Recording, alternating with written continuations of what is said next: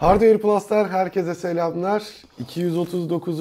Cuma raporunda 2022 yılının son Cuma raporu ve sondan bir gün öncesindeyiz abi. Nasılsın diyeyim ama yılın nasıl geçti diye sorayım.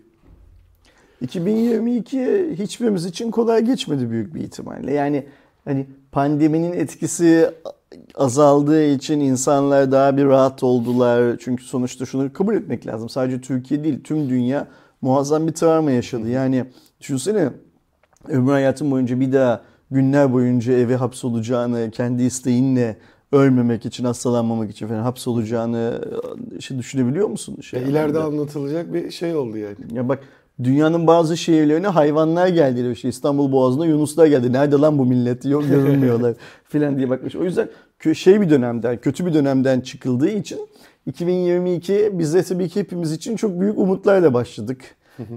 Türkiye özelinde ise 2022'nin başı işte ekonominin de kantarın topuzunun kaçmaya başladığı zaman olarak aslında yapıyor. Ekonomi demek her şey demek Türkiye gibi ülkelerde. Yani geçen gün Twitter'da birisi paylaşmıştı. Bizim Kaan galiba, Kaan Ali paylaşmıştı. Japonya'da yıllık enflasyon %3 olmuş filan diye. Yani hani Japon'un %3'ü yıllık enflasyona üzüldüğü kadar biz yıllık %100 enflasyonun üstüne üzülemiyoruz. Biz çünkü zaten doğuştan gibi, nikotin bağımlısı gibi, alkol bağımlısı gibi doğuştan enflasyon bağımlısı olarak yapıyoruz. Ne derler, hayata geliyoruz. Hayatımızı yaşıyoruz ne yazık ki bu ülkede. Ama yine de 2022 ekonomik anlamda bütün Türk halkının ezildiği bir yıl oldu. Yani eğer bu videoyu izleyen arkadaşlarımız arasında hayır benim ekonomik anlamda hiçbir sorunum olmadı 2022 yılında diyen varsa ne mutlu ona. Aynen, yani onun adına sevinmek lazım. Ve o ne yapıyorsa onun yaptıklarını yapmak lazım bence. Ama benim gördüğüm kadarıyla Türk halkının tamamı için 2022 yılı bir yıl olarak geçti. Zor bir yıl olarak geçti. İnşallah işte pazartesi gününden başlayarak 2023 bizim için daha güzel bir dönemin başlangıcı olsun. Bu haftanın olayı neydi sence? Bu geçen Cuma raporundan bu Cuma raporuna kadar olan. Ya aslında birçok şey döndü bu hafta olarak da hani hem Türkiye'deki şeylere baktığımızda ama yani en böyle ne diye düşünürsem biraz önce mesela aklımdaydı ama şimdi çıktı, daha geçen gün dönen bir konu vardı. Teessüf ediyorum. Bu haftanın olayı benim doğum günümdü. O yılın olayı abi. O zaman Doğuş'a da doğum günü. 50 yaş ama Doğuş 50'ye değil. Ben 50'ye olan benim. İlk 50 yıl yolun yarısı bilmem efendim ki. Şaka bir yana EYT'ydi işte. EYT'nin ne yapılacaksa artık yapılmış olur. Gerçi yapılan da bir şey yok. Sayın Cumhurbaşkanı çıktı bir konuşma yaptı ama herhangi bir aksiyon yok.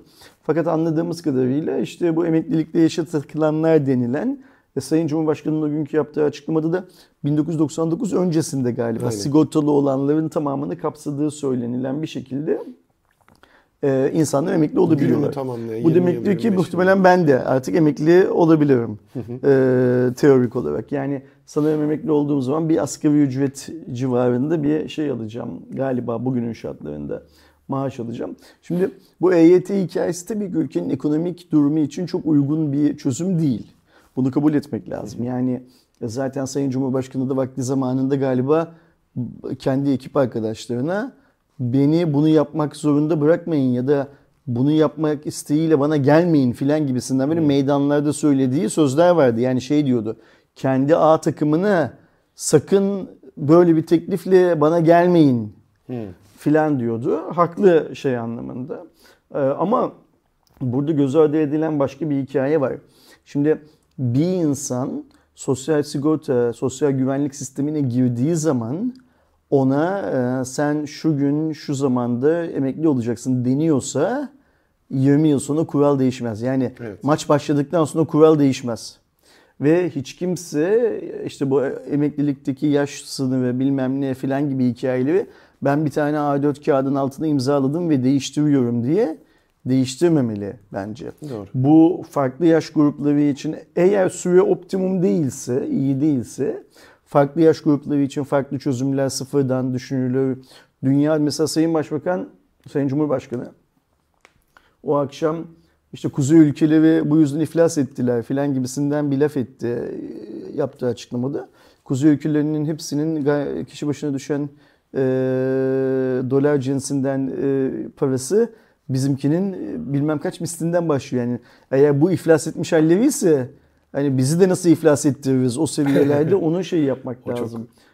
Düşünmek lazım ama kervan yolda düzülür böyle bir hikayeydi. Tamam bu Türk'ün düşünce sisteminin içine, hayat stratejisinin içindeki hikaye de bu böyle değil. Yani şunu söylemeye çalışıyorum. Ne şimdiki iktidar, ne bundan önceki, ne bundan sonra gelecek olan, öyle elbet bir gün değişecek, bundan sonra gelecek olan, ben sizin bunca yıldır ödediğiniz primli ve size 20 yıl önce vaat ettiğim şartları falan her şeyi değiştiriyorum ve şu A4 kağıdının altına imzalayarak hepinizi emekli ediyorum erkenden ya da 5 yıl 10 yıl sonra emekli olacak hale getiriyorum falan deme şansı yok. Doğru. Bu sistem değişebilir, değişmeyecek sistem yok dünyada ama faz değişiyor tabii ki. Ve şu anda bu erken emeklilik hikayesi de Türkiye'nin zaten iyi olmayan ekonomisi için bir yüktür. Bunu kabul etmek lazım. Yani hani ben de bundan faydalanma hakkına sahip olmakla birlikte bunun bir yük olduğunu şey yapmak lazım. Ve peki yük olan bir şey niçin yapılıyor? Yani yanlış olan ya da doğru olduğu tartışılan bir şey niye yapılıyor? Oy devşirmek için, oy almak için. Malum Türkiye çünkü seçimlere gidiyor. Seçim kazanmak için filan yapılıyor. Seçimi kazanmaya yetip yetmeyeceğini kısmetse göreceğiz şimdi. Benim burada bu Sayın Cumhurbaşkanı'nın yaptığı açıklamayla ilgili konuyu bu kadar uzatmamın esas nedeni o açıklamanın son 2-3 saniyesine insanları götürmek. Lütfen fotoğrafını bulup siz de koyun Cuma raporuna. Sayın Cumhurbaşkanı çok kısa bir açıklama yaptı. İşte bir kürsüde konuşuyor. Daha öncesinde Sayın Cumhurbaşkanı'nın EYT ile ilgili açıklama yapacağını zaten bütün kanallar verdiler ve hepsi dediler ki Sayın Cumhurbaşkanı açıklama yaptığı anda doğal olarak hepimiz döneceğiz. Külliyeden o şeyi yayınlayacağız. Ben de ekran karşısında işte bütün Türkiye gibi yemek saati sonrası, öncesi filan bir saatte oturdum ekran karşısında bekliyorum. Anlattı işte bu kuzu ülkelerinin iflas ettiğinden söyledi. Bu sistemin teorik olarak kendisinin çok istemediği bir sistem olduğunu yani emeklilik diye izin verilmesini çok istemediği. Ama günümüzün şartlarının bunu gerektirdiğinden filan bahsetti. Sağ olsun yani benim gibi kafası az çalışan bir adamın bile anlayabileceği şekilde derdini dile getirdi. Çok teşekkür ediyorum bu anlamda. Sonra şey bitti. Etkinlik bitti diyelim. Ama bu etkinlik sırasında Sayın Cumhurbaşkanı bunun ne zamandan başlayarak aktif olacağını, insanların bu opsiyondan yararlanmak için ne yapmaları gerektiğini... Otomatik mi olacak bir yerden başvurmasını gerekecek. Kaba taslak işte atıyorum mesela bugün 50 yaşına, o açıklama yapıldığı gün 50 yaşına giren. Mesela ben bir gün önce 50 yaşına girdim. Ve son bilmem kaç yıldır prim ödeyen birinin kaba taslak kaç lira emeklilik maaşı alacağını filan bunların hiçbirisini söylemedi. Ve kameralar Sayın Cumhurbaşkanı'ndan izleyenlere doğru döndüğü zaman bir baktık işte külliyedeki bir tane salonda 3-5 kişiye 10-15 kişi ve 10-15 kişinin tamamı zaten Sayın Cumhurbaşkanı'nın yakın çevresi onlar izliyorlar. Yani koca bir salon. Salonda bir 10 kişi. Mesela ben Sayın Kalın'ı gördüm tanıdığım tip olarak. Yani diğerlerini tanımıyorum kusura bakmasınlar. Ama diğerleri de tahmin ediyorum ki yine danışman, aile üyesi, eş, dost, akraba bilmem ne filandır.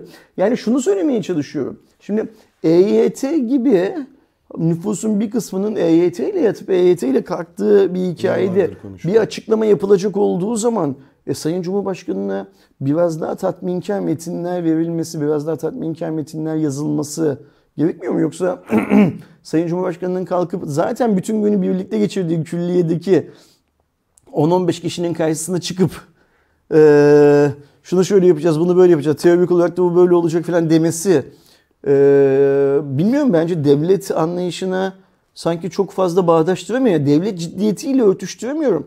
Ayrıca ben Sayın Cumhurbaşkanı'nın açıklaması bir tanesi hemen ilgili bakanlığın yani hangi bakanlık işte Çalışma ve Sosyal Güvenlik Bakanlığı'nın web sitesine girdim. Hemen o televizyon yayını bitti. Hemen telefondan girdim baktım. Allah Allah acaba mobil sürümde mi yok dedim. Laptopu açtım baktım. Orada da bir açıklama yoktu konuyla ilgili. Yani şunu söylemeye çalışıyorum. E-Devlet'te de herhangi bir şey yok. Bir EYT olayı var.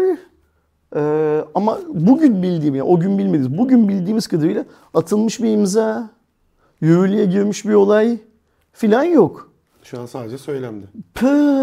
Bilmiyorum yani, hani mesela dün filan insanlar sosyal medyada aynı güzel ben emekli oldum filan havasındaydılar. Bunu fark ettikleri zaman aslında emekli filan olmadıklarını, yani emekli olmaları için bazı yasal düzenlemelerin yapılması gerektiğini filan fark ettikleri zaman herhalde üzülecekler diye tahmin ediyorum. Bir kısım insan üzülecek diye tahmin ediyorum. Ortada olmayan bir şeyi varmış gibi anlatmanın da bana bir şeyi yok, faydası yok diye de düşünüyorum bir yandan. Yani belki de sonradan işte biz bu ülkede kurumdan bir açıklama yakın zamanda kanun hükmünde kararname değil mi adı? Gece vakti imzalanan tek bir imza ile birçok şeyin değiştirildiğini bilmeyen ne filan gördük. Yani şunu söylemeye çalışıyorum. Cumhurbaşkanlığı sistemini, bu geçtiğimiz içinde bulunduğumuz Cumhurbaşkanlığı sisteminde her şeyi zaten yapmaya muktedir olan bir Cumhurbaşkanımız var. Ve o Cumhurbaşkanımız bu her şeyi nasıl yapıyor? İşte imzalıyor bazı şeyleri ve her şey oluyor. Hatta geçen hafta ne çok güldük, hani adamın tekini bir başka üniversiteye rektör atamışlar, bilmem ne yapmışlar falan. Resmi gazetede atamanın düzeltmesi yayınlandı değil mi? Yani şöyle olmuştu değil mi? Doğru anlıyorum. Aydoğan, ben seni Hardware Plus'ın atıyorum yazı işleri müdürü yaptım diye resmi gazetede yayın çıkmıştık. Sonra bir gün sonra yok ya, Hardware Plus değilmiş o. Biz seni Muğla'nın Sesi gazetesine muhabir yapmışız filan gibi. Aynı şehirdeki üniversite hatasıymış da. Şeyden. Aynen. Ama mesela, böyle bir şey yayınlandı değil mi? Eskişehir'de Anadolu'nun rektörü oldu. A değilmiş, Osman Gazi'ymiş. Tamam. Yani şunu söylemeye çalışıyorum. Artık bu işler çok kolay işte. Bak yani atamak, ay seni yanlış yere atamışız, doğrusu buymuşlar filan çok kolay. Bir imza ile bu emeklilikle yaşa takılan hikayeyle bir de çözülebilirdi. Ve o günün hemen ertesi günü, yani dün Türkiye sabah kalktığı zaman herkes benim şartlarım şuna uyuyor, buna uymuyor, şöyle de böyle de filan diyebilirdi. Ya da E-Devlet'le ilgili bakanlıkla senin söylediğin gibi vatandaş numaranı girerdin. Evet, siz hak kazanıyorsunuz, şunları yapmanız lazım. Yok hayır, sen hak kazanmıyorsun filanlar çok kolay yapılabilirdi. Bir hazırlık şeyi olmuş galiba. Hazırlanamamak yani bu şey gibi. Duyuralım da yıl bitmedi. Elektrik kesildi, ders çalışamadım. Elektrik kesildi, ders çalışamadım hocam gibi bir şey olmuş. Öyle ya, yani benim zamanımda sözlüğe kaldı ve de hoca. En güzel ve en kolay söylenilebilecek olan yalan. Misafir geldi, çalışamadım. Elektrik kesikti, çalışamadım. Başım ağrıyordu, çalışamadım. Bilmem ne filan gibi şeylerdi. Sanki ona benzer bir şey olmuş gibi görünüyor bu emeklilikle yaşa takılma hikayesinde. Bakalım bir görelim hani ne olacak ne bitecek. Ben çok şey yapmadım, çok ikna olmadım duruma. Ama herhalde bu saatten sonra da ya şaka yaptık biz aslında.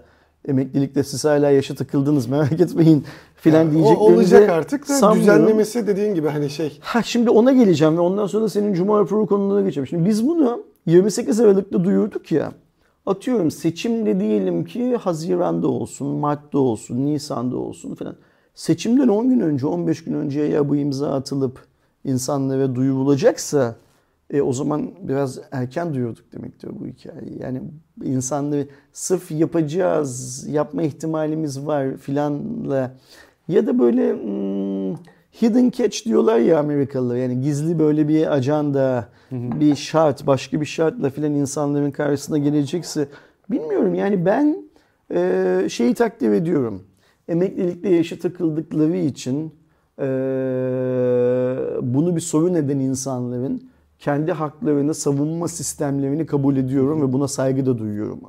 Burada hiçbir derdim yok. Yani işin devlet, şimdi bu işin iki tarafı var. Devlet ve çalışan vatandaş tarafı var.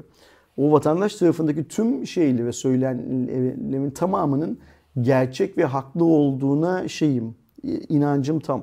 Ama şunu merak ediyorum şimdi. Ben ağzımdan sen benim evvelde bugün kaç yıldır tanışıyoruz? 4 yıl 5 yıldır tanışıyoruz. 5 yıldır geçti. Ağzımdan sen benim bugüne kadar ya şu EYT hikayesi hallolsa da emekli olsam falan dediğimi ya da herhangi bir koşul altında ya emekliliğimi bekliyorum falan gibi bir şey duymamışsındır diye tahmin ediyorum. Ben kendim de hatırlamıyorum çünkü böyle bir beklentim olduğunu falan. Ama şunu biliyoruz ki birçok insan piyasada bu işler bir düzelsin de neyin ne olacağı belli olsun ve emekli olalım diye bekliyorlar ya. Şimdi o insanlar hala bekliyor şu anda. Onların hayatında değişen bir şey yok. Yani sadece olabileceği kesinlikle. Bir şey yaptık dendi. Yapılan şeyin de yapılmadığı ortada, o imzanın atılmadığı ortada. Yani benim için bu açıklamanın, Sayın Cumhurbaşkanı'nın yaptığı açıklamanın sonrasıyla Sayın Cumhurbaşkanı'nın yaptığı açıklamanın öncesi arasında ben bir fark göremiyorum çalışan. Ben mesela... Ve ben de o haktan yararlanacak birisi olarak bir fark görmüyorum mesela. Ben mesela EYT olayını haliyle hani daha ne yaşım ne şeyim tutmadığı için bilmediğim için o açıklamayı gördükten sonra işte bildirim olarak geldi telefonuma. Aa neymiş bu mevzu diye girip baktığımda hiçbir şey öğrenemedim mesela ben de. Yani tek şey değilsin işte, benim gibi o açıklamayla doğrudan ilgili insanlar da şu anda herhangi bir şeyin farkında değiller. Ne yapmaları gerektiğini bilmiyorlar. Bu iş nereden başlanacak konusuyla ilgili herhangi bir açıklama yapılmadı. Zaten söylemeye çalıştığım şey tam olarak bu. Yani haftanın gündemi 2,5 milyon kişiyi ilgilendirdiği ve bu 2,5 milyon kişinin oğlunu, çocuğunu, gelinini, anasını, danasını filan sayarsan Türkiye nüfusunun neredeyse yarısına kadar giden bir... 2,5 milyon hane bile denebilir yani neredeyse. Bir ihtimal. Hani karı koca aynı anda emeklilikte yaşa takılmadılarsa eğer evet, o bile denebilir ama çok büyük bir kitleyi ilgilendiren bir konuyla ilgili hiçbir şey bilmiyoruz mesela. Evet. Ve buradan yola çıkarak şöyle düşünmeye başladım Aydoğan. Biz aslında hiçbir zaman hiçbir şey bilmedik. Şeyde de öyle oldu mesela, onun birazcık bizim yaşa çektiğimizde de işte bu KYK'daki gecikme faizinin affı durumu mesela, o açıklandı. Ondan bir 4-5 gün sonra mesela örnek veriyorum Eren, aa bende düşmüş dediğini duydum. Birçok arkadaşım da bende daha değişiklik yok diyenleri duydum falan. Yani o da açıklandı ama ne zaman yapılacağı, nasıl yapılacağı da söylenmemişti. Sonra sisteme düşmüş bir şekilde. İşte biz aslında hiçbir şey bilmiyoruz. Hiçbir şey bilmeden yaşıyoruz. Yani ilgili bakan kalkıyor diyor ki işte teröristlerle ilgili olarak biz diyor ayakkabı numaralarına kadar her şeyi biliyoruz diyor. O bunu söylediği 3 gün sonra İstanbul'un en merkezi yerinde bir bomba patlıyor. Bombayı kimin patlattığını filan hala bilmiyoruz. Yani birisi tutuklu da niye böyle bir iş yaptı, ne oldu ve filan bilmiyoruz. İşte markette hayat pahalılaşıyor. Deniliyor ki bu 3 harfli marketler sorumlusu bunun. Marketler kapatılıyor, açılıyor, o kadar üzerinde konuşuluyor. Şöyle oluyor, böyle oluyor filan filan. Ne oluyor, ne bitiyor? Hiçbir şey bilmiyoruz. Dolar yükselişi duracak diyor Sayın Bakan. Ekonomi enflasyon azalacak diyor. İnanıyoruz tabii ki bu söylenilenlere. Ama dönüp rakamlara baktığımız zaman bir azalma olsa bile o azalmanın ben markete gittiğim zaman cebimden çıkan paraya bir etkisini görmüyoruz. İşte asgari ücret açıklanıyor. Sen diyorsun ki ev sahipleri bayram ediyor. Hani geçen hafta Cuma raporunda konuştuğumuz gibi. Benim hiç bakmadığım bir açıdan bakıyorsun haklı olarak. Herkes farklı farklı açıdan değerlenecek. Ve bunların tamamından şu çıkıyor Aydan ortaya. Biz vatandaş olarak hiçbir şey bilmiyoruz. Bildiğimiz tek şey şu. Biz bir vergi üreticisi olarak pozisyonlanmışız hayatta. Bu coğrafyada bizden beklenilen şey sadece vergi üretmemiz. Entelektüel bir fikir, herhangi bir sanayi üretim filan filan değil. Vergi üretmemiz bekleniyor bizim sadece. Ve bu ürettiğimiz vergilerin nereye kullanıldığını, ne yapıldığını, ne kadarının bana hizmet olarak geriye döndüğünü falan da sorgulamamamız bekleniyor. Çalışansan daha maaşını almadan senin bordrondan o vergi kesiliyor. Maaşını aldıktan sonra da alışveriş yaparken KDV'di, ÖTV'di, bilmem neydi filan filan altında vergiler kesilmeye devam ediyor. Hatta bazı durumlarda vergisini filan ödüyorsun. Bir de zaten sen de maaşını alamadan zam mı geliyor? İşte mesela klasik aslında yeni dönem işte asgari ücreti ya da firmaların zam yaptığı dönemdir. Doğru düzgün Türkiye'de işte kaç milyon şu an çalışan varsa hani en azından maaş alan yükseldi diye bir oh be diyen kaç kişi vardır hiç bilmiyorum. Çünkü hani sen zaten başlamadan işte bu hafta mesela biz İstanbul'dayız. İşte taksi vesaire ücretleri arttı. Bu zaten başlangıç değil. Tamam Ocak ayı içerisinde ya 2022 yılında... Yani şunu söylüyorsun. Asgari ücret daha yüksek asgari ücret insanların cebine girmeden oraya Ocak'ta girecek. Yerler şimdiden insanlar bazı şeyler için normal ödediklerinden daha fazla paralar ödemeye başladılar mesela, değil mi? Açıklaması yapıldı ya doğalgaz ve elektrik için 2022 yılında zam olmayacak artık diye. Önümüzdeki hafta yaparlarsa adam sözünü tutmuş oluyor. Zaten yapıyordu önümüzdeki hafta. Bir de öyle bir durum var yani. Şimdi ben daha işte hiçbir çalışan zamlı maaşını alamadan cebinden daha fazla çıkacağı garanti. Ben işte geçtiğimiz ay 1100 lira doğalgaz faturası ödemişiz ve hani şey de değil böyle sonuna kadar açmış olsam vesaire desem hani evde sıcaktan evde donmadan dolaşmadık diyorsun yani. Yani öyle bir durum olsa diyeceğim ha tamam hani hadi hak ettik falan da şey de var. Battaniyeler işte sırtımızda. Sen de paylaşmıştın. Kasım ayı içerisinde miydi? Ekim miydi? Şeyi hatırlamıyorum ama bir önceki faturayla şeyin, bu ofisin bu yılki faturası. Geçen yılki. Tüketim çok benzer. Çok fiyat benzer. 2 kat artıyor. Şimdi bilgi eğer güçse, ki modern zamanların aslında tek gücü gerçekten bilgi. İnternet, iletişim, bilmem ne filan teknolojileri bilginin demokratikleşmesine, bilginin transparan bir hale gelmesine, yani herkesin aynı bilgiye ulaşabilmesini sağlıyorsa, ki sağlıyor, o zaman Türk halkının da daha çok bilgiye sahip olması gerekiyor. Daha çok bilgiden kastım ne biliyor musun? Verdiğim vergi nerede kullanılıyor?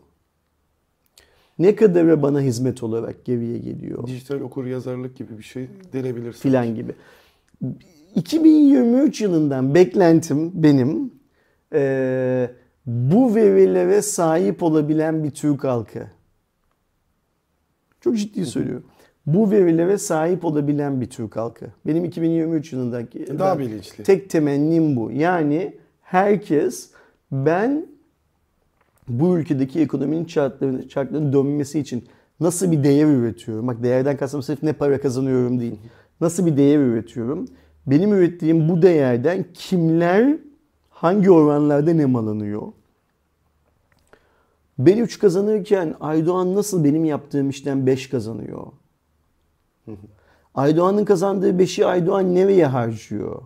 Diyor filan düşünebileceği, bu verilere ulaşabileceği ve ona göre de gelecekle ilgili projeksiyonlarını, gelecekle ilgili kararlarını yapabileceği yeni ve bilimin ışığında şekillendirilmiş bir Türkiye'nin başlangıcı olmasını diliyorum 2023 yılının. Arkadaşlarımızdan da rica ediyorum, herkes kendince bir 2023 yılı dileğinde bulunsun. Çünkü sonuçta takvim sıfırlanıyor. Siz Noel kutluyor musunuz bilmiyorum Aydoğan, ama ben bildiğim kadarıyla, kendimi bildiğimden beri yeni yılı kutlarız. Benim gördüğüm kadarıyla da Türk halkı yeni yılı kutlar. Dünyanın bütün halkları kendilerine göre yeni yılı kutlar. Yani bunun 1 Ocak olması şey diye şart değil. Başka bir yeni işte, doğum günü de böyle bir şey. Doğum günü de böyle bir şeydir, şey anlamında. O yüzden bir şey sıfırdan tekrar başlıyor. Bir şey sıfırdan tekrar başlarken de herkes kendince bir plan program yapsın lütfen. Ve herkes kendince desin ki ben bir sonraki döngüde şunun olmasını umut ediyorum. Bunun olması için kafa yoracağım. Olması için efor sarf edeceğim filan desin. Böyle planlarımız olursa, yani yakın vadeli projeksiyonlarımız, 1 yıllık planlarımız filan olursa sanki sonuca gitmemiz biraz daha tabii, kolay olur. Her zaman daha çünkü şey, önümüzdeki yıl sonunda da yine en son Cuma raporunu yaparken bu sefer şeyi yapmamız gerekecek ya. Niyet neydi, akıbet ne oldu bak diye kendi kendimizi sormamız gerekecek evet, ya. O yüzden onun başlangıcı bu 2022 yılının üzerimizden silindir gibi geçen 2022 yılının sonu olsun. 2023'ün başında hep birlikte yeni bir Türkiye'ye bakıyor olalım inşallah. Umarız. Hadi gel bakalım. Samsung Galaxy S22. Ne olmuş S22'ye? Ortaya çıkan araştırmalara ve verilere göre Samsung Galaxy S22 satışlarında beklentinin altında kaldığı söyleniyor. Beklenti Samsung'un kendi beklentisi. Evet. Okay. Ki zaten özellikle baktığımızda Samsung'un global çaptaki ortalama satış fiyatı %2 artarken Apple'da da bir %7 fiyatta bir artış seziliyor ki zaten bu birçok yerde de söylenilmişti. Özellikle pandeminin etkisiyle çip krizi falan derken bu durumun yaşandı. Ama bir diğer yandan Samsung'un genelde memnun olduğu ve odağını ilk giren olarak biraz daha fazla yönelttiği katlanabilir cihazlarda da bir artış var. Ama taleplerdeki yükseliş de o kadar değil. Yani duruma baktığımızda S22 satışları düşüyor. En büyük amiral gemisinde. Katlanabilire bir ilgi var. Orada bir artış var. Ama o da çok fazla beklenildiği gibi gitmediği görünüyor ki reklam tarafında da hani ben Türkiye'de özellikle Philip LaFold'la alakalı çok billboard çalışması falan gördüm. Şeye de gittiğimde, örnek veriyorum, yakın zamanda Dubai'ye gittiğimde de Dubai'de de çok fazla yine aynı durumda şeyler vardı ki global çapta da çok fazla yine Philip LaFold, yani Samsung'un en büyük reklamları işte bu şey için falan da olabilir. Amerika'daki Super Bowl'da olabilir, birçok şey de olabilir. Verdiği reklamlar hep bu cihazlar üzerinde dönüyordu. Şimdi orada yeni bir pazar kuruluyor. O pazardan payına düşeni almaya çalışıyor ve şimdi takkiyi kafamızdan çıkartıp şu masanın üstüne koyalım. Bu foldable dediğimiz konuda Samsung'un öncü olduğunu, yani üretimde öncü, hatada öncüden bahsetmiyorum. İlk sıçan da Samsung oldu, hatırlayın. Evet. Çıkarttığı ürün bok olan da Samsung'du yine. Ama ya basına gittiği anda. Aynen öyle. Patladı ama yani. Bu fikri daha fikir aşamasından beri yürüten de Samsung. Evet. Yani eğer bunun bir kaymağı yenecekse, bunun kaymağını herhangi bir marka yiyecekse Samsung'un yemesi gerekiyor. Oppo'da, yani şöyle düşünelim. Katlanabilir cep telefonunu üretmek için bir cep telefonunun içindeki tüm komponentleri neredeyse üretebilecek güçte olman gerekiyordu en başta, bugün değil. Ve bunu yapabilecek olan tek şirket Samsung'du o günlerde.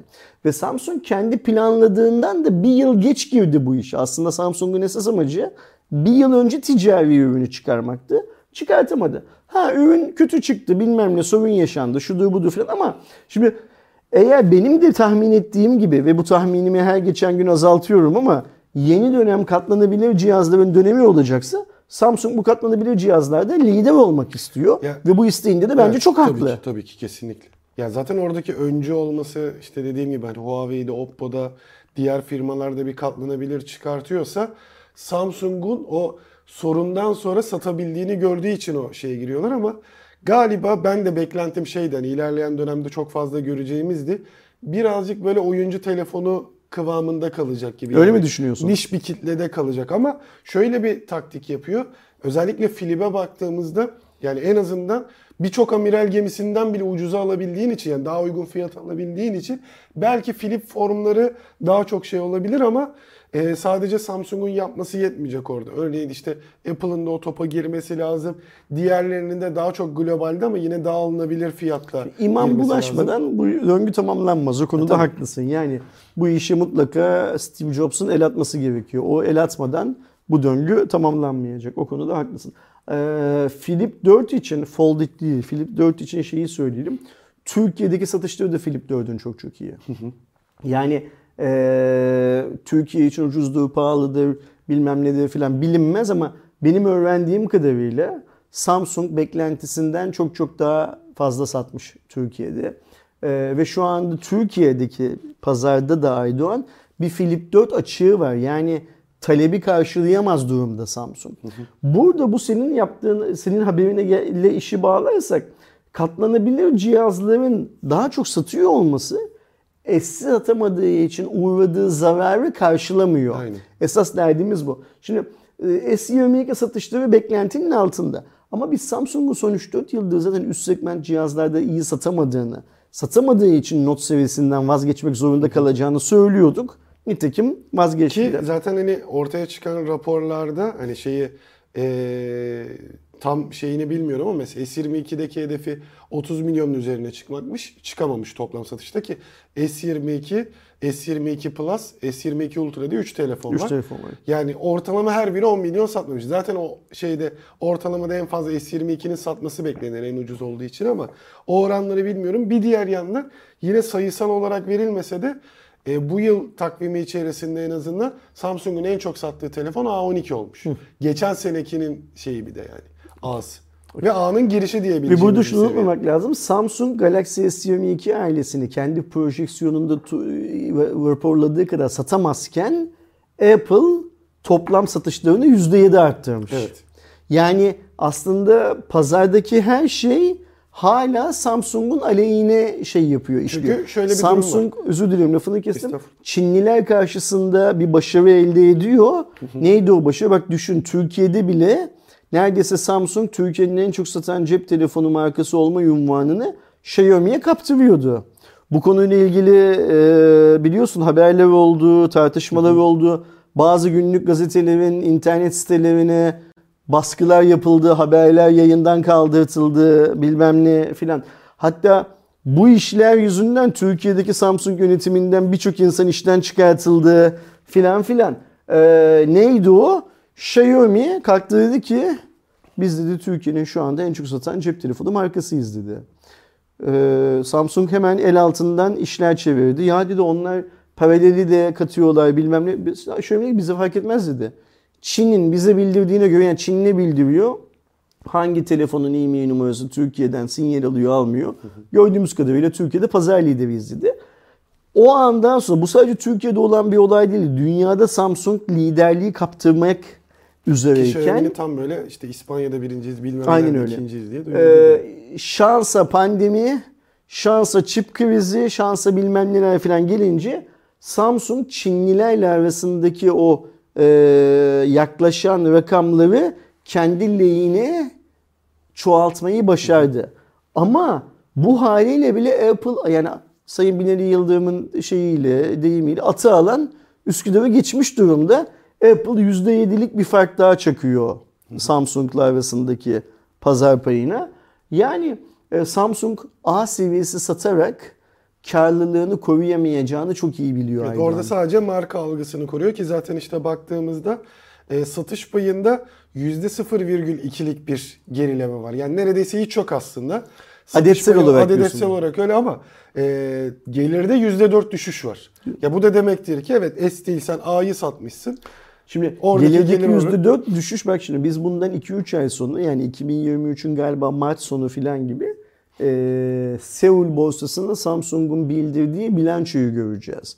O bilançoda mobildeki düşüşün Samsung'un diğer şirketlerini nasıl etkilediğini göreceğiz. Yani sadece %4 mobildeki kayıp olsa bu Samsung için çok kolay telafi edilebilir bir rakam.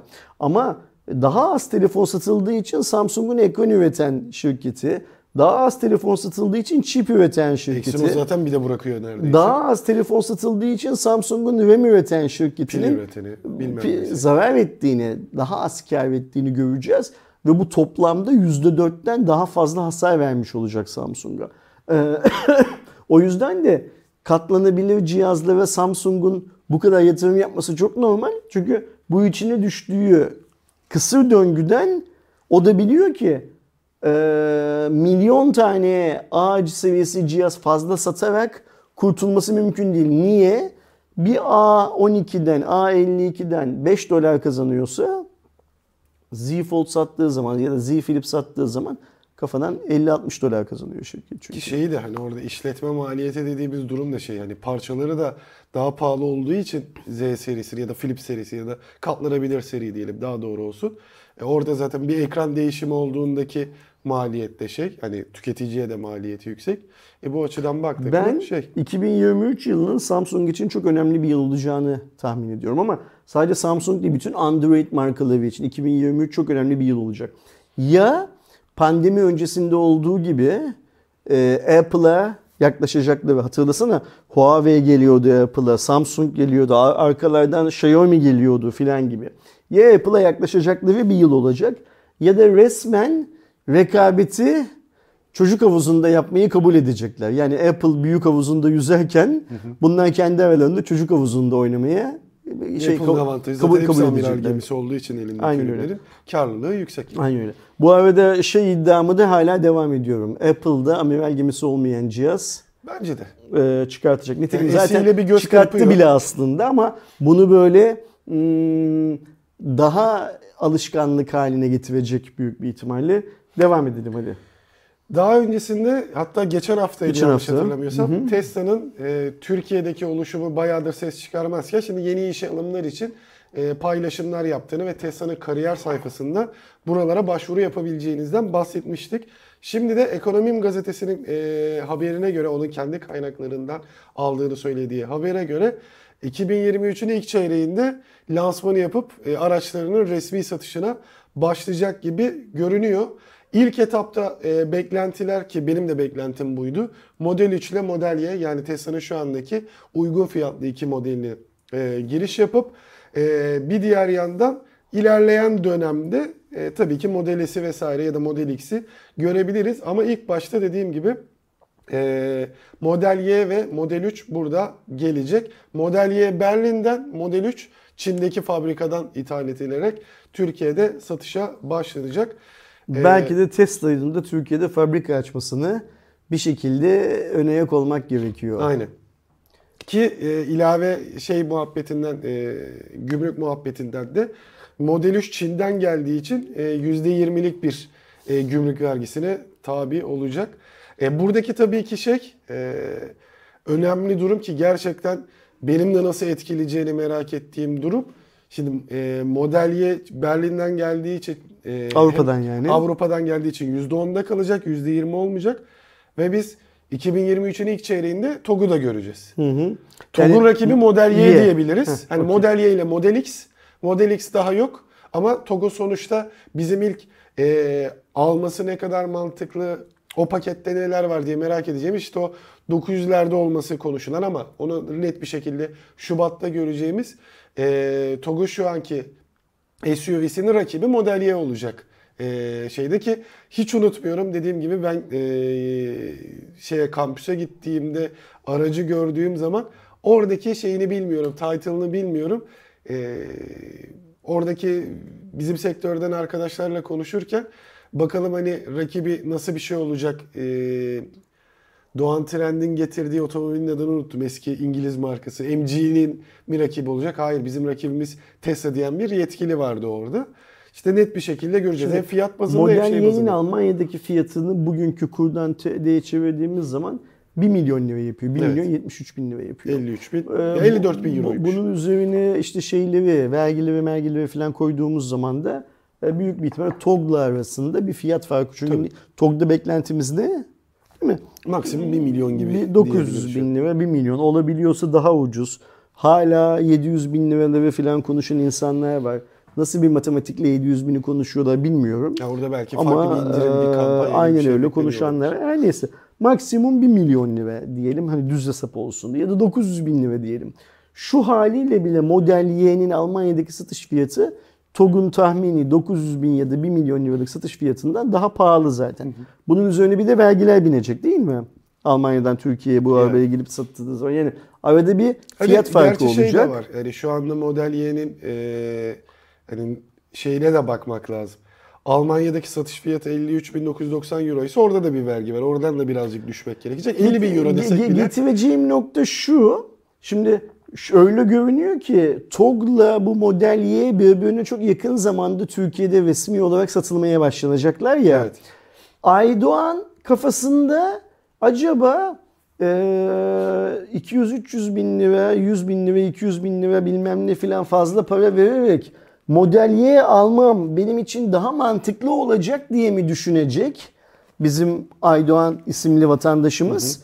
Yoksa hayır ben bu yeni markaya güveniyorum, hem de 100 bin lira, 200 bin lira, 300 bin lira daha ucuz, hem de yerli malı diye gidip TOG mu alacak? Öyle ya, günümüzde devriydi Aydoğan, parayı verenin düdüğü çaldığı, yani müşterinin önemli olduğu bir dönem durumdayız. Şimdi Aydoğan gibi insanlar neye göre karar verecekler peki?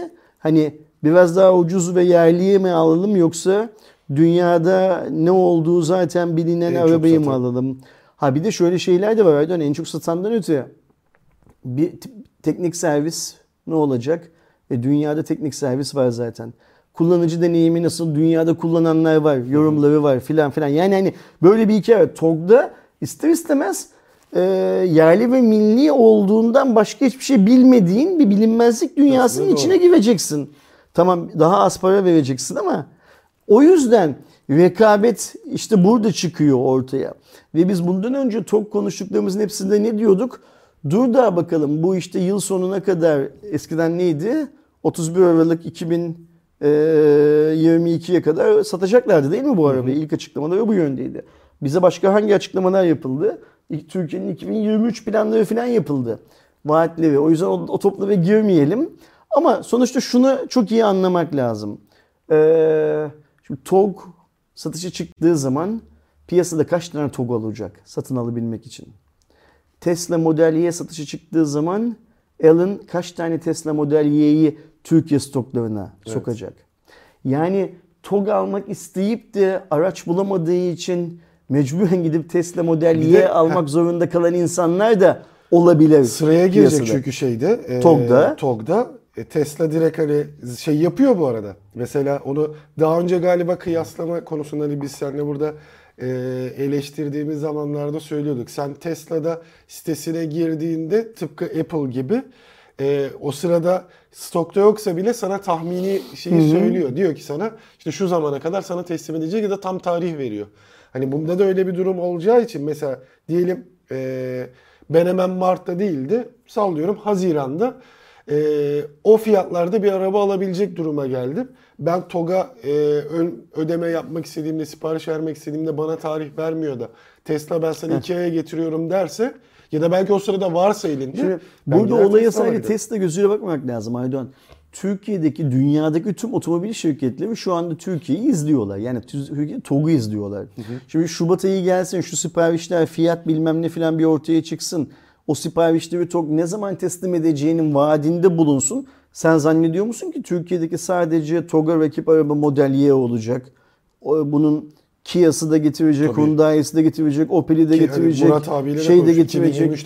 Aynen öyle yani. Türkiye'de. Biz TOG fiyatlarına ya da TOG fiyatının baz alındığı fiyata birçok farklı elektrikli şey göreceğiz. Otomobil modeli göreceğiz Türkiye'de. Ve esas sorun bu değil. Esas sorun şu, hazır yapılmış, Türkiye'ye gönderilmiş, gidip parasını verip şeyden, galeriden satın alabildiğin otomobiller olacak bunların bir kısmı. Yani TOG'da, Tesla'da sana geleceğe yönelik teslimat süresi veriyor da atıyorum Mercedes, BMW, Hyundai, Kia filan git diyecek, galeride var araba zaten. Al. Yok zaten yani, Tesla'da da şey var. Özelleştirmek istediğinde falan bir de öyle bir durum oluyor. Ama sonuçta işte İstanbul'da açılacağı söylenen Tesla Store'da da gidip alabileceği mutlaka stok olacaktır. Şey olacaktır mutlaka. Söylemeye çalıştığımda o zaten Aydoğan. Şimdi bunlar bu 29 Ekim'de yaptıkları benim hiçbir şey anlamadığım törende 2000 tane mi cihazdan bahsettiler? Cihaz diyorlar ya arabalara. Yani bu yıl içerisinde 2023 yılı içinde 2000 cihaz mı? Galiba 2000'de. Şunu söylemeye çalışıyorum. Diğer markalar 2000'den çok daha fazla cihazı halihazırda getirip galerilere dizecekler. Ve insanların kafasında şöyle bir soru işareti olacak ister istemez. Bekleyeyim mi? Hazır fiyatı bulmuşken, param da yetiyorken alayım mı? İşte gideyim Ioniq 5 mi alayım, bilmem ne mi? Aynen öyle. Bakalım göreceğiz bunların ne olduğunu. Bu arada hazır lafı gelmişken şeyi de söyleyeyim. Biliyorsun ben TOG almak çok istiyordum. Her geçen gün bu alma fikrinden biraz daha uzaklaşıyorum. Yani Şubat'ta inşallah 1 Şubat'ta açıklarlar rakamı ve teslim şartlarını ama onları görmeden almaktan vazgeçtim bilmem ne filan demek istemiyorum. Ama her zamankinden daha meraklı bekliyorum. Fiyat ne olacak ve teslim şartları ne olacak? Aynen. Çok bekliyorum. Çok meraklı bekliyorum. O zaten çok büyük belirleyici olacak ama hani şey için de güzel. Yani ben bir diğer yanda mesela benzer tarihlerde Türkiye'de olacak olmalarına fazlasıyla memnunum. Çünkü rekabettir. Hani şeyde de her ne kadar işte yerli milli vurgusu olsa da TOG'da da şu an dünyada bu akımı başlatan markanın da burada olması, diğer seçeneklerin de olacak olması birçok noktada şey olacak. Bakalım ne durum yaşanacak, göreceğiz. Bir diğer yandan birkaç ay önce konuştuğumuz Merkez Bankası'nın oluşturduğu DTL dediğimiz dijital Türk lirası vardı. Blockchain zinciri, yani blok zinciri içerisinde bir şey durum olacaktı. Ve açıklamaya göre dijital Türk lirası 1 liraya sabitlenmiş bir şekilde. Yani tamamen aslında cebindeki parayı kartla harcar gibi bunun blok zinciri tarafındaki. Cebindeki fiziki banknotun kripto para cüzdanındaki versiyonu birebir aynısı. Aynen. Hani hiçbir değerde vesaire değişiklik olmayacak şekildeydi. Ekim ayındaki açıklamaya göre Merkez Bankası Dijital Türk Lirası Araştırma Geliştirme Projesi'nin 2. faz pilotu kısmına geçtiğini ve ödemeler için test edildiğini söylemişti. Şimdi de İlk alışverişin 2023 yılında, yani herkesin yapabileceği alışverişin 2023'te olacağını söylüyorlar. Ve yapılan açıklamada Türkiye Cumhuriyeti Merkez Bankası öncülüğünde yürütülmekte olan Dijital Türk Lirası projenin 1. faz çalışmaları kapsamında Dijital Türk Lirası ağı üzerinde ilk ödeme işlemi başarılı bir şekilde gerçekleşmiştir. TCMB teknoloji paydaşları ile birlikte yürüttüğü dar kapsamlı ve kapalı devre pilot uygulaması testlerine 2023 yılının ilk çeyreğinde de devam edecektir. Yapılan testler sonucu elde edilen bulgular geniş kapsamlı bir değerlendirme raporu ile kamuoyu ile paylaşılacaktır. Türk Dijital Türk Lirası İşbirliği Platformu 2023 yılında seçili bankalar ve finansal teknoloji firmalarının katılımıyla gerçekleştirecek ve geniş katılımlı pilot testini gerçekleştireceği ileri fazlarda geçilecektir. Bu kapsamda dağınık defter teknolojileri, ödemeler ekosisteminde kullanımı ve anlık ödeme sistemleriyle entegrasyonu gibi konularda tasarlanan özgün mimari konulara ait testlerde devam edilecektir demiş. Yani en azından kendi kapalı devresinde ödeme gerçekleşmiş. 2023'te onu biraz daha geniş bir pilot uygulamaya alınacak. Yani, şimdi şunu unutmamak lazım. Yani Türkiye'de şu anda 30-12-2022 tarihinde kripto parayla alışveriş yapmak yasak. Evet. Ama Merkez Bankası'nın öncüsülüğünde yürütülen Dijital Türk Lirası projesi, yani DTL projesini yapan arkadaşlar diyorlar ki biz bu işe yola çıktığımız günden bu haftaya kadar kendi ağımızı kurduk. O blok zinciri teknolojisinden yararlanarak kendi ağımızı kurduk. Çünkü ağ çok önemli şeyde, dijital paralarda. Ve ilk bir DTL'yi başka birine, bir DTL, başka bir adresi bir DTL olarak gönderme işlemini de fiziken kendi ağımızda başardık. Bunun sonrasında da bu dijital paranın ödeme sistemlerinde, bankacılık sisteminde filan entegrasyonu ile ilgili çalışmalara devam edeceğiz. Ne zaman? 2023 yılında. Güzel bir şey, güzel bir şey. Biraz yavaş ilerlemişler. Bu yaptıkları iş o kadar şey bir iş değil. Yani böyle hani aylarca sürecek filan bir iş değil. Çok daha kısa sürelerde yapılabiliyor. Dert değil, yapmışlar. Fakat burada bu açıklamadan benim dikkatimi çeken şey şu, başında söylediğim 30-12-2022 tarihiyle itibariyle Türkiye'de dijital paralarla alışveriş yapmak yasak. Bu eskiden yasak değildi. Yakın bir zamanda, bundan galiba 1,5 yıl önce falan yasaklandı. Ama Merkez Bankası'nın öncülüğünde gerçekleştirilen DTL projesini yürütenler diyorlar ki biz DTL'nin ödeme sistemlerine de entegre edilmesi için gereken çalışmaları 2023 yılında yapacağız. Söylemlerden biri de galiba mesela FES sistemine falan da dahil olacak DTL. Yani demek ki bu kripto paralara uygulanan ambargo bir şekilde kaldırılacak Türkiye'de ki diye bahsediyorum. Zaten şey de demiştir. 2023 yılı boyunca dijital Türk Lirası teknolojik gereksinimlerinin yanı sıra iktisadi ve hukuki çevresine dair çalışmalara da öncelik verilecektir. Ben en başından beri bu alışverişlerde kripto para kullanılmasının yasaklanmasının iyi bir fikir olmadığını söyleyip duruyorum. Böyle düşünüyorum. Bence serbest bırakılmalı. Türk halkına serbest bırakmıyorsan bile turiste serbest bırakmalısın. Çünkü biz zamanında Türkiye'de kumarhaneler varken Türk halkına yasak, turiste serbest falan gibi opsiyonları gördük zaten. Yapılabilir bu, yapmak istedikten sonra. Nasıl kontrol edilecek gibi bir derdimiz vardı. Ama gördüğümüz kadarıyla Türkiye'de zaten işte şu vergi barışı, nereden buldun yasasının sorulmaması falan gibi hikayelerle yurt dışından gelen para zaten sorulmuyor şu anda kimseye. Yeter ki para gelsin. Hatta biz Merkez Bankası'na herhangi bir ülkenin gönderdiği paranın şeyini bile bilmiyoruz. Nedenini bile bilmiyoruz. Yani durduk yerde Suudiler niçin Türkiye Cumhuriyeti Merkez Bankası'na bir para gönderiyorlar bilmiyoruz. Bu paranın karşılığında bizim onlara ne vereceğimizi, eğer bir faiz anlaşması varsa yüzde kaçtan faiz verildiğini, ülkeyi geç, Suudi olur, Katar olur, Rus olur, o olur, bu olur falan. Bunları bilmiyoruz zaten. O yüzden de o kadar çok şeyi bilmiyorsak kripto parayı da serbest bırakın. Alman Antalya'da tatile geldiği zaman otelden ayrılırken kripto parayla ödesin faturasını, bassın gitsin yani. Ne oldu? İstanbul'un değil sadece Türkiye'nin birçok şeyinde, turistik merkezinde, bunları daha önce konuştuk Cuma raporunda. Fotoğraflarını yayınladık bir kısmının. Döviz büroları gibi kripto para dükkanları açıldı Aydoğan. Evet. Ben geçenlerde bir tanesine gittim, konuştum. Yani nasıl işlem yapacağız falan diye. Adam diyor ki senin diyor paran nerede? Ben dedim ki Binance'de benim param şu anda. Kaç lira? İşte $1000 falan. Gönder diyor benim cüzdanıma diyor. $980 hemen vereyim diyor. $970 hemen vereyim diyor. Senin dijital parayı bir yandan nakit paraya çevirebiliyorsun. Yani zaten yasak masak var Türkiye'de de ama bir yandan da Bitcoin dükkanları ve kripto para dükkanları özellikle açıldı. Özellikle bayağı var sanırım kapalı çarşı tarafında. Sultanahmet civarında var. Anladığım kadarıyla ben, adamın web sitesi var. Ben Türkiye'de ilkim diyor. Şubelerinin adresleri falan var. Yani hani ben bildiğim kadarıyla Türkiye'de döviz bürosu açmak için bile bir kısım yeterliliklerden geçmemiz lazım. Geçilmesi gerekiyor.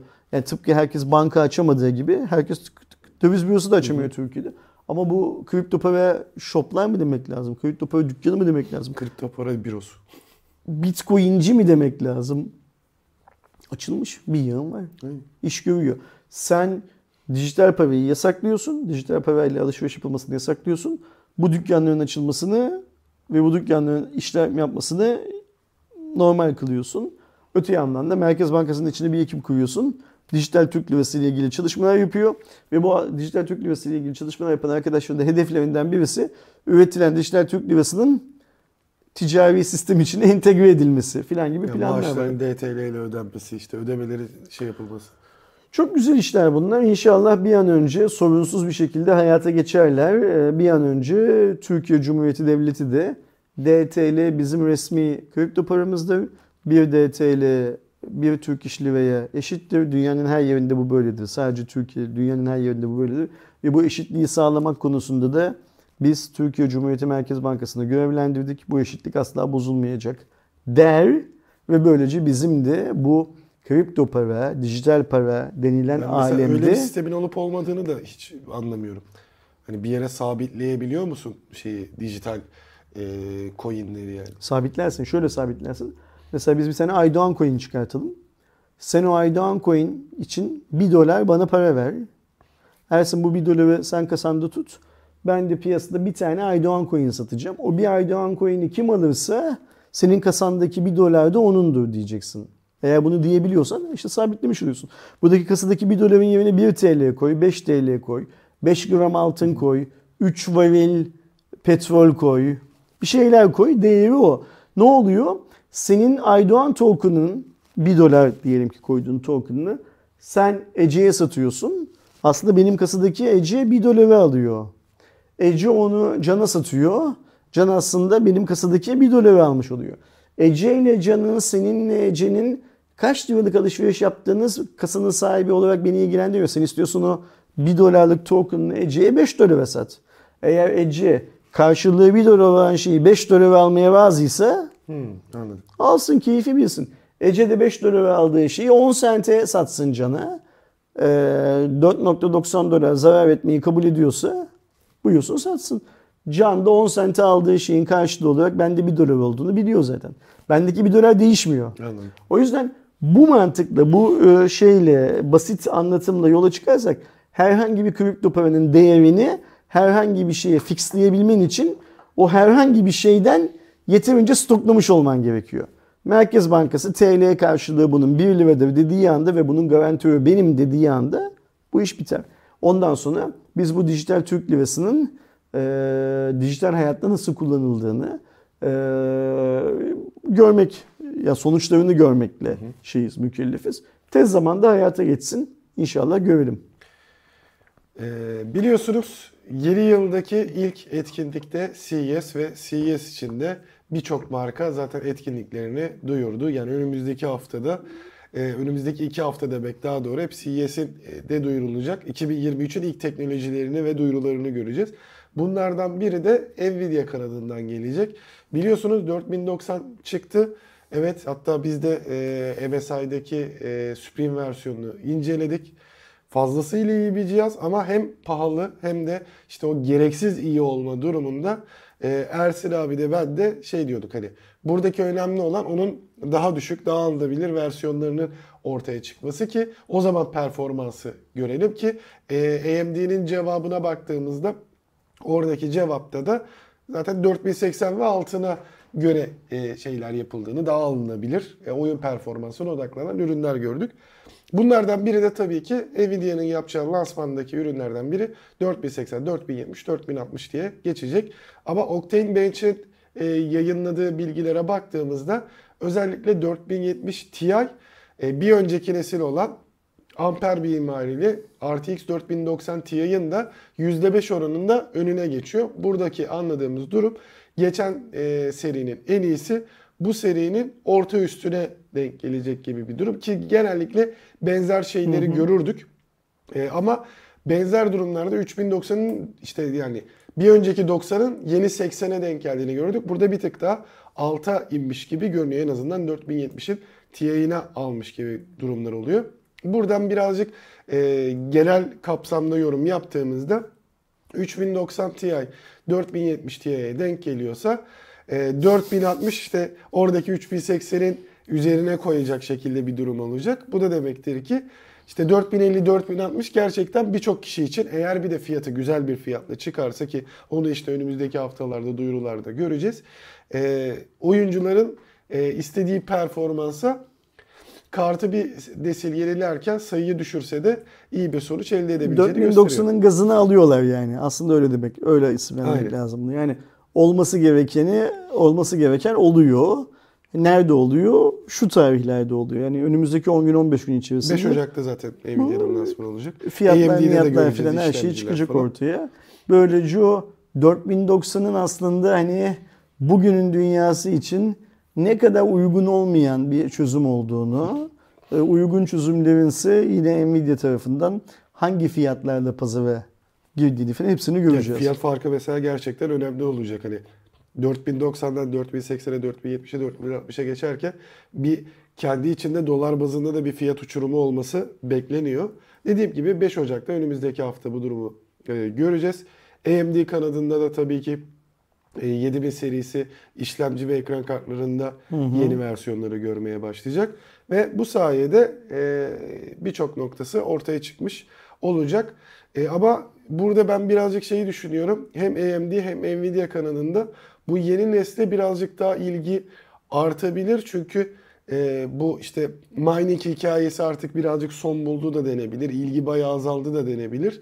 Onlarda hep 2000-3000 serisi kartlar kullanıldığı için orada şey ihtimalini ortadan kaldırmış oluyor 4000 serisi. Hiç mining yapılmadı, garanti vesaire gibi bir durum olacak. O yüzden ilgi artacak gibi, ama yani en önemlisi kimse fiyatlar. 4000 seviyesi ekran kartını alıp mine'e bağlamaz bugünkü şartlarda. Aynen. Çünkü Bitcoin'in de fiyatı düştükçe düşüyor zaten. Aynen. O parayı ona harcamaz kimseden, yola yani çıkarak söylüyorsun. Elinde rigleri olanlar da zaten onlarla devam eder. Hani yeni işte 4000'e ilgi olmayacağı için bulunabilirliği de fazla olacak. Ringleri yani olanların çoğu şu an çalıştırmıyorlar zaten. Dünyanın birçok noktasında çalıştırmak çünkü karlı değil. Ödediğin elektrik faturasıyla bilmem neyle filan karlı değil. O yüzden çoğu çalıştırmıyor ve çoğu da şeyi satmaya çalışıyor. Ekran kartlarını satmaya çalışıyor. O yüzden belki arkadaşlar da fark ediyorlardır. Birçok web sitesinde, yani birçok web sitesi dediğim işte Instagram gibi, Reddit gibi filan yerde Çin'den ikinci el ekran kartı satışı ilanları o kadar fazla ki çok yaşa. O ekran kartlarının tamamı her ne kadar orijinal kutularında, sıfır kutusunda, çünkü sonuçta ekran kartı kutudan çıkartılıp tıkılmış satışa çıksa da sana o kutuda gönderecekleri söylense de onlar aslında bilmem kaç 100.000 saat, her neyse 100 ya da 1000 saat mine işinde kullanılmış ekran kartları. Xiaomi kanadına geldiğimizde yine Mijia markası altında garip bir ürün daha üretiyor ki şimdiye kadar gerçekten hani Xiaomi'nin ayakkabı için çip ürettiğini gördük. İşte tornavida ürettiğini gördük. Fön makinesi ürettiğini gördük. Garip garip şeyleri de gördük. Bu sefer de akvaryum işine girmişler. Mijia Smart Fish Tank akıllı akvaryum. Özellikle işte bu akvaryum işlerinde uğraşanların birazcık da akıllı sistemi ve kolayca kurulmasını sağlıyor. Baktığımızda 16:9 görüntü oranı esas alınarak geliştirilen akvaryum 5 aşamalı filtresiyle kendini temizleme özelliği sahip. Pompanın üst kısmında yosun ve mukoza gibi birikintileri kesip kendi temizliğini yapıyor ve 6 aylı yani akvaryumun sizin yapmanız gereken temizleme döngüsü 6 aya kadar uzatılıyor. 24 tam renk LED ve 16 RGB aydınlatmayla hem odaya bir mod sağlıyor hem de balıkların o tam renk LED kısmında da gerekli ışığı ve işte gün döngüsünü onlara sağlayabileceğini söyleyelim. Su akış hızı otomatik olarak ayarlanıyor. Akvaryum sıcaklığı da görülebiliyor ve kendiniz bunu ayarlayabiliyorsunuz. Ve Xiaomi üzerinden de şu anda $50'lık bir fiyatla satılıyor ama kaç litre olduğunu tam olarak ben de bilmiyorum. Ama bu şu anda satılan bir ürün değil. Kitle fonlamasıyla, Xiaomi Mold üstünün kitle fonlamasıyla hayata geçirilecek olan bir proje aslında bu. Yani Xiaomi'nin yaptığı bazı işte böyle anlamsız işler var. O anlamsız işlerden yeni bir tanesi bu. Evet. Hatırlıyor musun? Biz geçen yıl galiba tam bu zamanlarda da şeyi konuşuyorduk. bu havadan şarj hikayesini konuşuyorduk değil mi? Onun şeyi, projesi. Duyduk mu sonrasında bir şey? Yok, şu an daha şeye geçmedi. Sence bununla ilgili bir şey duyar mıyız? İhtimali var. Bu daha yüksek en azından. Hem hani $50 girebiliyorsun hem de oradaki kitle formlama tutarsa. Hadi bakalım. Böyle garip şeyleri yapmayı seviyor Çünkü işte birçok farklı kitleye hitap etmeye başladı. Akvaryum işinde olan işte balık seven kitlerin de hem harcama noktasında hem de birçok noktada tutucu olduklarını biliyorum yani. Gerçekten ona çok fazla ilgi gösteriyorlar. Oraya da bir şey yapmak istiyor, selam çakmak istiyor gibi. Şöyle bir kanadı. Oppo kanadında biliyorsunuz aslında yenilik bazında BBK grubu Oppo özelinde çok fazla şey yapmaya başladı. Vivo kanadında özellikle kamerada bir şeyler deniyor ama Oppo'da gelişmiş teknolojiler konusunda çok fazla şey deniyor ki geçtiğimiz hafta InnoDay için de konuştuk. Mali silikonu yeniledi, ses için ayrı bir çip üretti, sağlık kiti diyebileceğimiz bir ürün çıkartıyor. Kendi sağlık laboratuvarı var Oppo'nun. Burada da söylentiler bir sonraki sene yani 2023'te değil de 2024'te direkt işte Huawei'li, Kirin'i, Samsung'un Exynos'u gibi kendi işlemcisini duyabileceğimiz fazlasıyla beklentilerin arttığını ve böyle bir çalışmanın içeride yapıldığı söylentileri artmış durumda. Yani bunu X6 ile değil belki X7 ile görürüz ya da hangi seviyede olacak yani ilk başta orta seviye bir işlemci mi ortaya çıkartacak yoksa direkt üst seviyeye mi oynayacak? Şu anda bunu bilmiyoruz ama böyle yani bir çalışma devam ediyor. Yani Oppo'dan bir Samsung olur mu? Şu şartlar altında olmaz. Niçin? Samsung kendi üretimini kendisi de yapıyor. Yani çip üretimini kendisi de üretiyor. Oppo'dan bir Huawei olur mu? O sanki böyle daha bir olabilir gibi görünüyor. Çünkü buradan anlıyoruz ki Oppo zaten grafik işlemcisi konusunda işte senin de söylediğin gibi bu InnoDay'de gelişmişini bir önceki InnoDay'de de ilk kez kendisinin yaptığını gördüğümüz mühendislik çalışmasını nihai ürüne çevirmişti. Şimdi onunla sınırda kalmayıp kendi işlemcisinin içinde kolları sıvıyor. Bir nevi şey görüyorum ben burada. Huawei üretemiyor. Evet, başka bir Çinli üretsin bari. Kendi işlemcisine sahip olan telefonları şeyi görüyorum. Çabası görüyorum sanki. Bu çok güzel bir şey bu arada. Umarım en kısa zamanda biz içinde MediaTek ya da Qualcomm işlemci olmayan bir tane telefon görürüz. Niye güzel bir şey? Bizim mesleğimiz açısından güzel bir şey. Çeşitlilik, farklı. Çeşitlilik, rekabet. Bakalım ne olacak? Huawei'ye kadar başarılı olabilecek mi? Huawei'de hep ne diyorduk? Kirin işlemciyle bunların kendi arayüzleri çok optimum seviyede çalışıyor. Keşke Samsung da böyle bir şey yapabilse, bilmem ne filan diyorduk değil mi? Belki Oppo'da Huawei'nin bıraktığı yerden devam eder. Güç olarak yani holdingin gücü olarak Oppo'nun sahibi olan holding bu işin altından kalkabilir izlenimi yapıyor. Ne derler? Veriyor bana. Keşke böyle bu veriler sunan şeyler holding bazında da verse. Çünkü görüyoruz işte BBK grubu var. Farklı farklı böyle markaları içeren gruplar da var. Onların toplam satışında acaba ne durumdalar diye bir diğer yandan merak ediyorum. Bazında. Ama yani BBK'nın bu çalışmaları birazcık benim açıkçası hoşuma gidiyor. Yani farklı markalarla farklı kitlelere yönelik bir şeyler yapıyor olmak iyi. Orada sadece işte OnePlus'ı biraz çığırından çıkarmışlar gibi hissediyorum. Hani mesela işte Vivo yenilikçi teknolojiler markası gibi oldu BBK grubunun. Oppo bir Ar-Ge markasına döndü benim gözümde. Realme Hindistan pazarı başta olmak üzere gençler ve fiyat performansı.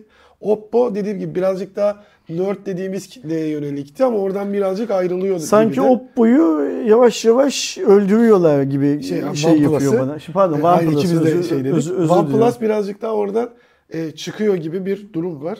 Yani biz sanki yakında hani bunlar önceden Realme filan modeldi. Daha çok Oppo ile beraber anılmaya başlandı. İşte bunlar eskiden modeldi, marka haline geldiler diyorduk ya Realme'de. Sanki OnePlus'ın da Oppo'ya bir modelmiş gibi yani yakında şunu görürüz gibi düşünmeye başlıyorum ben artık yavaş yavaş. Herhangi bir OnePlus cihazının arkasında Powered mesela OnePlus yazacak gibi ama altında yine by Oppo ya da powered by Oppo filan gibi bir ibare görürüz gibime geliyor tüm bu açıklamalardan sonra.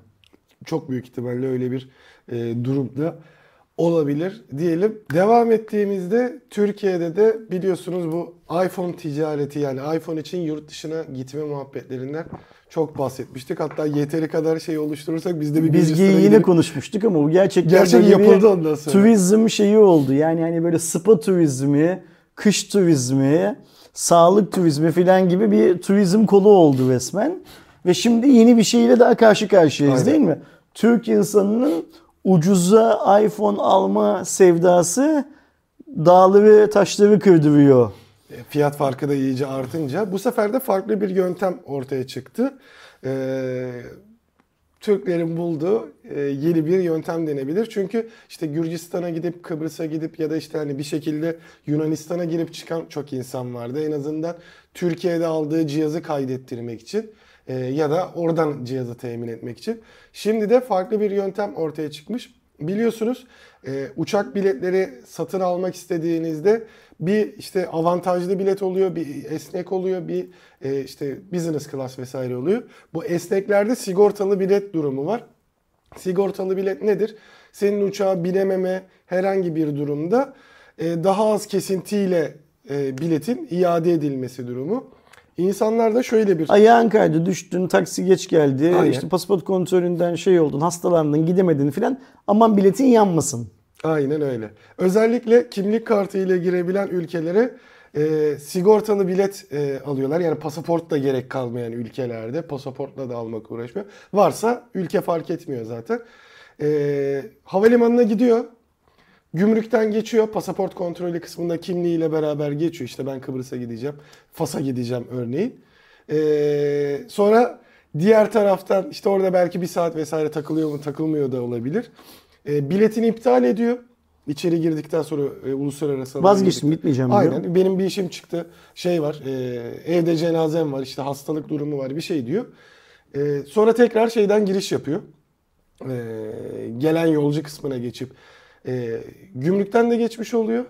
Ve elinde giriş çıkış belgesi de olduğu için telefonu rahatlıkla kaydedebiliyor.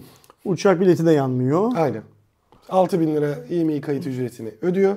Yani güzel. Daha doğrusu şu anda 6.000 lira değil 6.010 lira. Bunu satan, iPhone almak için sigortalı uçak bileti satan turizm şirketleri çıktı mı? Gazetelerde, web sitelerinde, şurada burada reklamları var mı? Yani bence şu anda bir bilet satışlarında artış olmuştur ama. Benim önerim Pegasus'a özellikle. Pegasus yaparsa şey de yapar hemen. Neydi adı? Türk Hava Yolları'nınki. Anadolu Jet. Anadolu Jet de yapar hemen. Sana Express'e de yaptırabilirler. Olmayan uçakla halledelim bu işi. Boşu boşuna hostesi, havalimanında pisti, kuleyi falan uğraştırmaya gerek yok. TK14 diye sefer çıksın. Aynen. Bir tane için mesela TK14. Öbürü PGS. Öbür tarafta da PGS14 filan diye bir tane sefer çıksın. Olmayan uçak. Yani şöyle bir şey yapalım Aydoğan.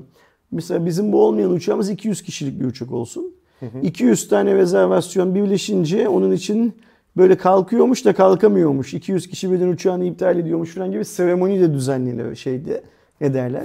Sabiha Gökçen'de olsun bu hikayede. Dağılmasın Türkiye'nin her yerine boş boşuna. Ya da onda zaten şu anda pist kullanılmıyor ya şeyde Atatürk Havalimanı'nda yapılsa sadece bir giriş çıkış. Süper, çok güzel. Yani metro da hazır çalışıyor. En azından İstanbul Havalimanı'yla Sabiha Gökçen'deki yoğunluk da azaltılır. Güzel fikir. Çok güzel fikir. Bak akıl akıldan üstün. Böyle düşündükçe şey yapabiliyoruz. Köpürtebiliyoruz bu sistemi. Ya da mobil gümrük bölgeleri oluşsun. Tırın bir tarafından gir, arka tarafından çık. Böylece şimdi eminim ben bu iptal edilen yolcu biletlerinin de havayolu şirketlerine ve genel anlamda havacılık sektörüne bazı zararları vardır. Olmayan bir uçak üstünden bunu halledebilmeyi becerirsek ki bence Türk aklı bunun bir yöntemini bulur. Yani düşünsene Pegasus uçaktaki tuvaleti zamanında satmaktan bahseden bir CEO'ya sahip, öyle bir zekaya sahip. Şimdi o adamın bu fırsatları şey yapmaması lazım, kaçırmaması lazım. Olmayan Metaverse uçağı mesela. Bak o da olur. Metaverse'den uçak kaldırdık. Basın bülteni de güzel. Ararlar da yer verir misiniz yayınlarınızda falan diye. Tam Pegasus'luk bir iş bu. Bence şey yapsınlar, ne derler, değerlendirsinler. Pegasus bunu yaparsa Türk Hava Yolları da Atlas Jet'li kuş kondurur üstüne. Daha farklısını yapar. Gerçi Atlas'ta kalmadı galiba. Nasıl kalmadı? Onlar da şey yapmış. Atlas Jet dedim pardon. Türk Hava Yolları diğerinde. Anadolu Jet'ti. O da Kuşkon'da yürüsün. Atlas Jet başka şirket değil mi? Atlas Jet'in de sahibi şey galiba değil mi? Ama galiba o iflas etti zaten. İflas mı etti? Yanlış hatırlamıyorsam. Sayın Turizm Bakanımızın değil miydi Atlas Jet? Bilmiyorum. Ben mi yanlış biliyorum? Ben de şeyi sahibini tam hatırlamıyorum. Neyse boşver. Bize şey yeter. Pegasus'da çakma Pegasus olan Anadolu Jet yeter. Bir diğer yandan YouTube'da Türkiye'deki 2022 trendlerini açıkladı. Geçen sene bahsettiğimiz gibi böyle hızlıca bir bahsetmiş olayım dedim. Trend videolarda, bunlar galiba en çok izlenen de oluyor çünkü sayı vesaire bazıyla bakmadım. Birinci sırada Ruhi Çenet'in dünyanın en fakir ülkesi Burundi. İkinci sırada Enes Batur'un kız arkadaşıma yaşlı amca ile uyanma şakası. Üçüncü sırada Tozlu Kaya'nın birinci bölümü. Dördüncü sırada Gelsin Hayat Bildiği Gibi birinci bölüm. Beşinci sırada Duy Beni, bu yanlış hatırlamıyorsam Armağan Çağlayan'ın programıydı. Onun birinci bölümü. Altıncı sırada Babala'nın Mevzular Açık Mikrofon. HDP Milletvekili Ömer Faruk Gergerlioğlu'nun katıldığı program. 7. sırada Kardeşlerim 56. bölüm sezon finali. 8. sırada Yalı Çapkın'ın 1. bölümü. 9. sırada Eksendeki Konuşanların Yazşat Ekstra bölümü. 10. sırada Show Ana Haber'in Çocuk Sesli Adamı. Buradaki dizilerin birçoğunu bilmiyordum. Bunu izledim mi diyecektim ben aslında bunları. Ya konuşanları takip ediyorum. Yalı Çapkın'ı duydum ama izlemedim. Kardeşlerimi hiç bilmiyordum. Sezon finali bile yapmış. Açık Mikrofonu ben de takip ediyorum. Duy Beni de karşıma çıkan birçok şeyi izlemiştim. Yani Armağan Çağlayan'ın o şu an için hatta galiba ara verdiği kendi tedavisi vesaire nedeniyle programını takip ediyorum. Üsttekileri hiç bilmiyordum. Burundi'yi de görmedim yani. Ruhi'nin de bazı videolarını izledim. O en soğuk. Bu saydığın 10 taneden bazı şeyler benim için Türkçe değil gibi. Yani mesela Show Ana Haberi falan biliyor musun? Tozlu Yakan'ın ne olduğunu gerçekten galiba bilmiyorum. Galiba dizi. Yani birinci bölüm dediğine göre dizidir herhalde. Duy Beni'yi keza öyle bilmiyorum. Bu mevzuda ve mikrofondan Fox'un dizisiymiş. Haberdarım lise biliyorum. Dizisi. Kardeşlerim sezon finali falan bunlar ben bunların hiçbirisini bilmiyorum. Bu vesileyle de laf meyvana geldi Armağan Çağlayan'a geçmiş olsun da dileyelim. Yani yaptığı işe YouTube'sa yaptığı iş ya da başka bir mesleği var mı bilmiyorum. Hala televizyonculuk tarafında prodüktörlük falan yapmadığı konusunda da bir bilgim yok ama yaptığı işe geriye döner dönmez ayrı mevzu. Sağlığına kavuşup hayatına devam etmesi şeyimizdir, ne derler, temennimizdir. Zaten de oldu. Bu geçtiğimiz hafta sahte haberlerle onun da bir öldüğü, vefat ettiği öyle çıktı. Mi? O da kendisi hemen paylaşmış sabahtan beri telefonum susmuyor diye. Onunla alakalı da bu arada videoda gelecek. Ben hatta dün çektim. Doğru habere ulaşma yöntemleriyle alakalı. Çünkü tam şu anda dönemi. Özellikle böyle yeni bir geldiğinde, ne diyorlar ona? Seçim dönemi geldiğinde her taraftan birbirlerini suçlayan haberler de çıkar. Bununla alakalı en azından daha doğru bilgiye erişmek için ne yapmanız gerektiğiyle dair yakında video gelecek. En popüler içerik üreticileri de birincisi Hazan Mutçi'miş. İlk defa duydum. İkincisi Ne Oluyor Ya? Bu gayet normal. Üçüncüsü Nette Müzik. Dördüncüsü Evrim Ağacı. Buna çok sevindim. Beşincisi Ali Sürücü. Altıncısı Murat Söner. 7 Boralo. 8 Orkun Işıtmak. 9 Babala. 10 da berkeklik yani überküloz olmuş. Ben de buradan çok azını biliyorum. Überkülozu ilk kez duydum. Ama çok güzel isim. Yani bence bu kanalın adını kim bulduysa kendisi buldu galiba. Çok güzel bulmuş oldu. Benim burada bildiğim mesela Ne Oluyor Ya var. Nette Müzik zaten müzik kanalı olarak giriyor. Evrim Ağacı'nın bu kadar yükselmiş olmasına çok sevindim ki yanlış hatırlamıyorsam geçen sene en fazla izlenen Shorts kanalı Evrim Ağacı'ydı. Yani güzel tarafı şu, bir bilim platformu olan, bilim üreten bir içeriğin Türkiye'de artık bu kadar ilgi görmesi Z kuşağının referansı bilim olan bir yayının. Her zaman bir geçerli şeyleri sunan. Lazım. Murat Söner'i biliyorum. Sinema eleştiri kanalı diyebiliriz. Orkun'u zaten biliyoruz. Babala da büyük ihtimalle bu özellikle Mevzular Açık Mikrofonla gerçekten TV kanallarında yıllar önce yapılmış, şimdi yapılamayan bir şeyi yapmasıyla güzel. Dediğim gibi überkülozu da zaten ben kendim takip ettim ama Ali Sürücü, Boralo ve Hasan Butçi'yi hiç bilmiyorum. Geçelim. Evet, sinema tarafında da en çok izlenen ve en az izlenenler de açıklandı. Klasik 2022 yılı.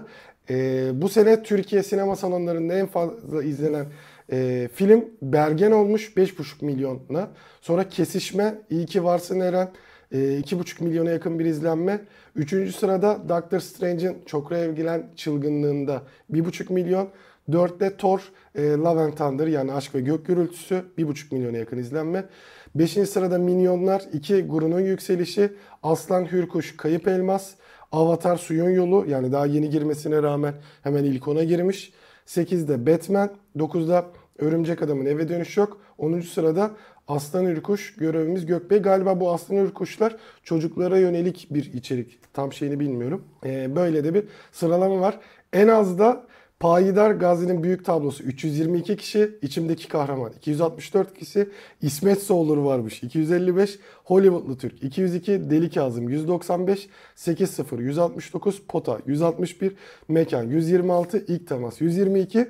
Buna gerçekten şaşırdım. Aşk Engel Tanımaz 10 kişi. Hani oyuncu kadrosu bile gidip izlememiş ya da galayı saymıyorlar mı bilmiyorum. Ama 10 kişinin izlediği bir sinemada yayınlanan film olmuşlar. Şeyi garip söyleyeyim sana. Pandemi döneminden sonra herhangi bir filme gittin mi? Gittim. Bir kere gittim. O da Doctor Strange'e gitmiştim buradaki şeyden. Ama sonrasında mesela işte Örümcek Adam'a vesaire gitmek istesem de sonradan onları artık dijital platformlardan izledim. Thor'u hala izlemedim mesela. Ama çok azaldı gidişim. Yani maksimum 2 kere falan gitmişimdir. Ben de yanlış hatırlamıyorsam bir kere gittim. Ve benim gördüğüm kadarıyla da salon işte hani böyle birkaç sinemadan oluşan bir yerde izledim. Şeyde Özdilek'te izledim. Gördüğüm kadarıyla da etraftaki salonların filan da hepsi hiçbirisi full değillerdi. Öyle şey yapmak lazım, isimlendirmek lazım. Yani onu nereden anlıyorsun? Salona girer çıkarken diğer salonların önündeki bekleşen ya da bilet alırken kuyruktan filan anlıyorsun. O yüzden hani bu az izlenenlere biraz da o gözde, çok izlenenlere biraz da bu gözde bakmak lazım. Şeyi de unutmamak lazım. Buradan çok yakın bir geçmişti. Galiba 2 ay önce filan dünyadaki en büyük sinema film üreticilerinden ve en büyük salon sahiplerinden 2 tanesi birlikte yaptıkları bir açıklamada şeyi kabul ettiler. Bir daha sinema sektörünü, sinemadan kastım filmin üretildiği yer değil, filmin izlendiği yerden. Yani bu bizim Türkiye'de isimlendirici çok işte Mars'ın yaptığı iş filan gibi olan sektörün bir daha asla dünya tarihi boyunca eski durumuna gelmesinin pek mümkün olmadığını düşündüklerini. Çünkü artık büyük üreticiler de yani mesela Disney'i de dahil edebiliriz. İşte film üreten firmaların birçoğu da aynı filmi ya dijital platforma çıkarıyor ya sadece dijital platforma çıkarmaya başladı. O açıdan bence yani bunu şu yüzden söyledim Aydoğan, ben sadece az izlenmişler, çok izlenmişler. Yani sinema salonunda çünkü bu rakamlar bir süre sonra bir şey ifade etmeyecek dünyada artık. Artık dijital. Yani senin 100 kişi izlediğin film bile belki arkasında 1 milyon, 2 milyon izlenmelerle salonda 100 izlenmiş olacak. Bu tabii ki bütün dünyadaki sinema endüstrisini çok değiştirecek. Şöyle çok değiştirecek. Biz bugün biliyoruz ki işte Netflix'le Cannes Film Festivali'nin arasındaki sorun, Amerika'daki bazı özel festivallerle platformlar yani arasındaki sorunlar. Yani festivaller ne diyorlar? Bazı festivaller tamamı için ya da bazı kategoriler için bu filmin mutlaka vizyona girmiş olması. Ve işte bir hafta mı? Bilmem kaç hafta kalmış olması minimum. Gerek. En az şu kadar sayıda salonda izlenmiş olması filan gerekiyor diyorlar. Biliyorsun ben Netflix'in yöneticilerinden birisiyle bu konuyu konuştum. O da haklı olarak diyor ki bu benim parayla sattığım bir ürünüm. Tamam sinemada da parayla satacağım ama ben bununla beraber koca bir paketi satıyorum. Salonda göstermek benim için ticari anlamda o kadar şey değil. Mantıklı değil. Bence kendileri girecek gibi mi hissediyorum? Yani salonculuğa mı girecekler, bulaşacaklar? Sanki böyle, ama böyle cep sineması gibi vesaire. Mesela böyle bir şu anda sen anlatırken fikir geldi. Yani bir tane küçük bir salon yapacaksın. İşte Netflix'in, Disney'in böyle önemli yapımları. Mesela işte örnek veriyorum. Recep İvedik 7 zaten bültenleri de gelmişti. Disney'e vizyona girdikten sonra 1 milyona yakın ya da 1 milyondan fazla üye kazandırmış.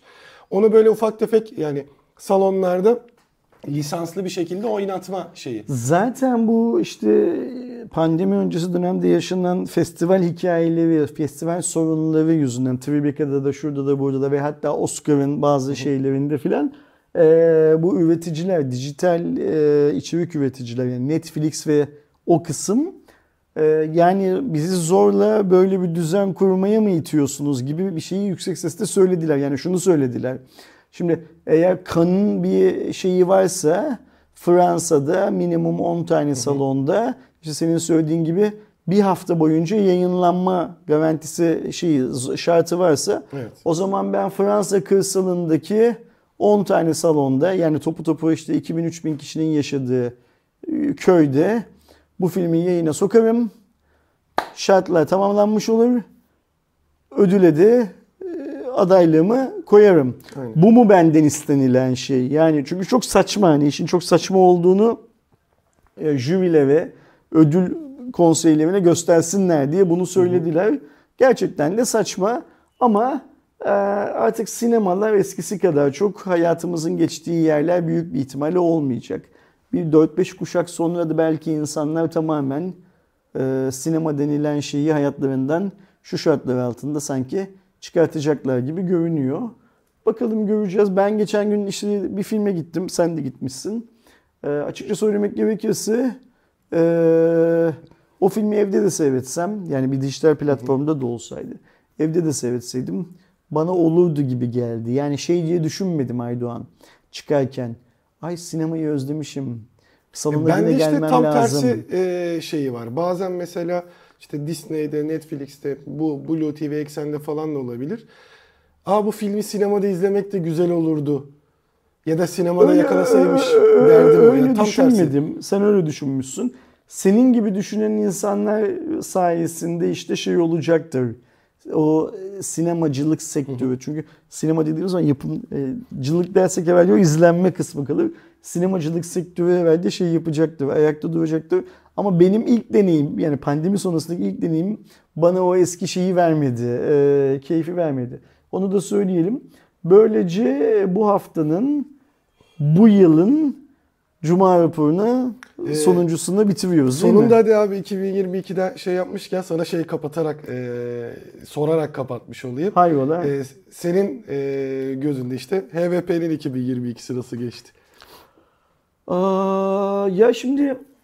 Benim başarı kriterlerim bu Türkiye'de çok konuşulan numaratik başarı kriterleri değil. Bunu en iyi sen biliyorsun şey anlamında.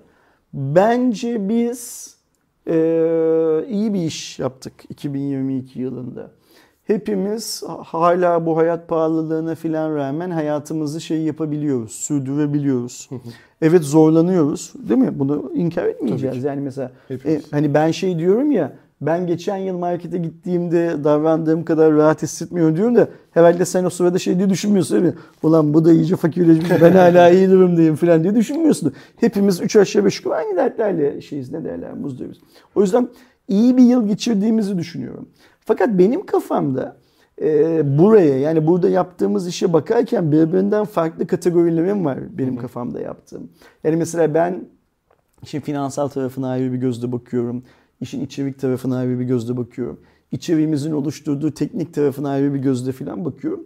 Ve şöyle düşünüyorum, ama bu yeni bir düşünce değil. Yani hep böyle düşünüyorum zaten. Çok geliştirebiliriz yaptığımız işi. Çok değiştirebiliriz yaptığımız işi. Ve bu gelişim kendi içinde çok iddialı bir söylem olsa da değişim aslında çok iddialı bir söylenmesi. Değiştirebilirizden kastım ne biliyor musun? Mesela şu beyaz masa yerine burada bir de siyah masayı deneyebiliriz aslında.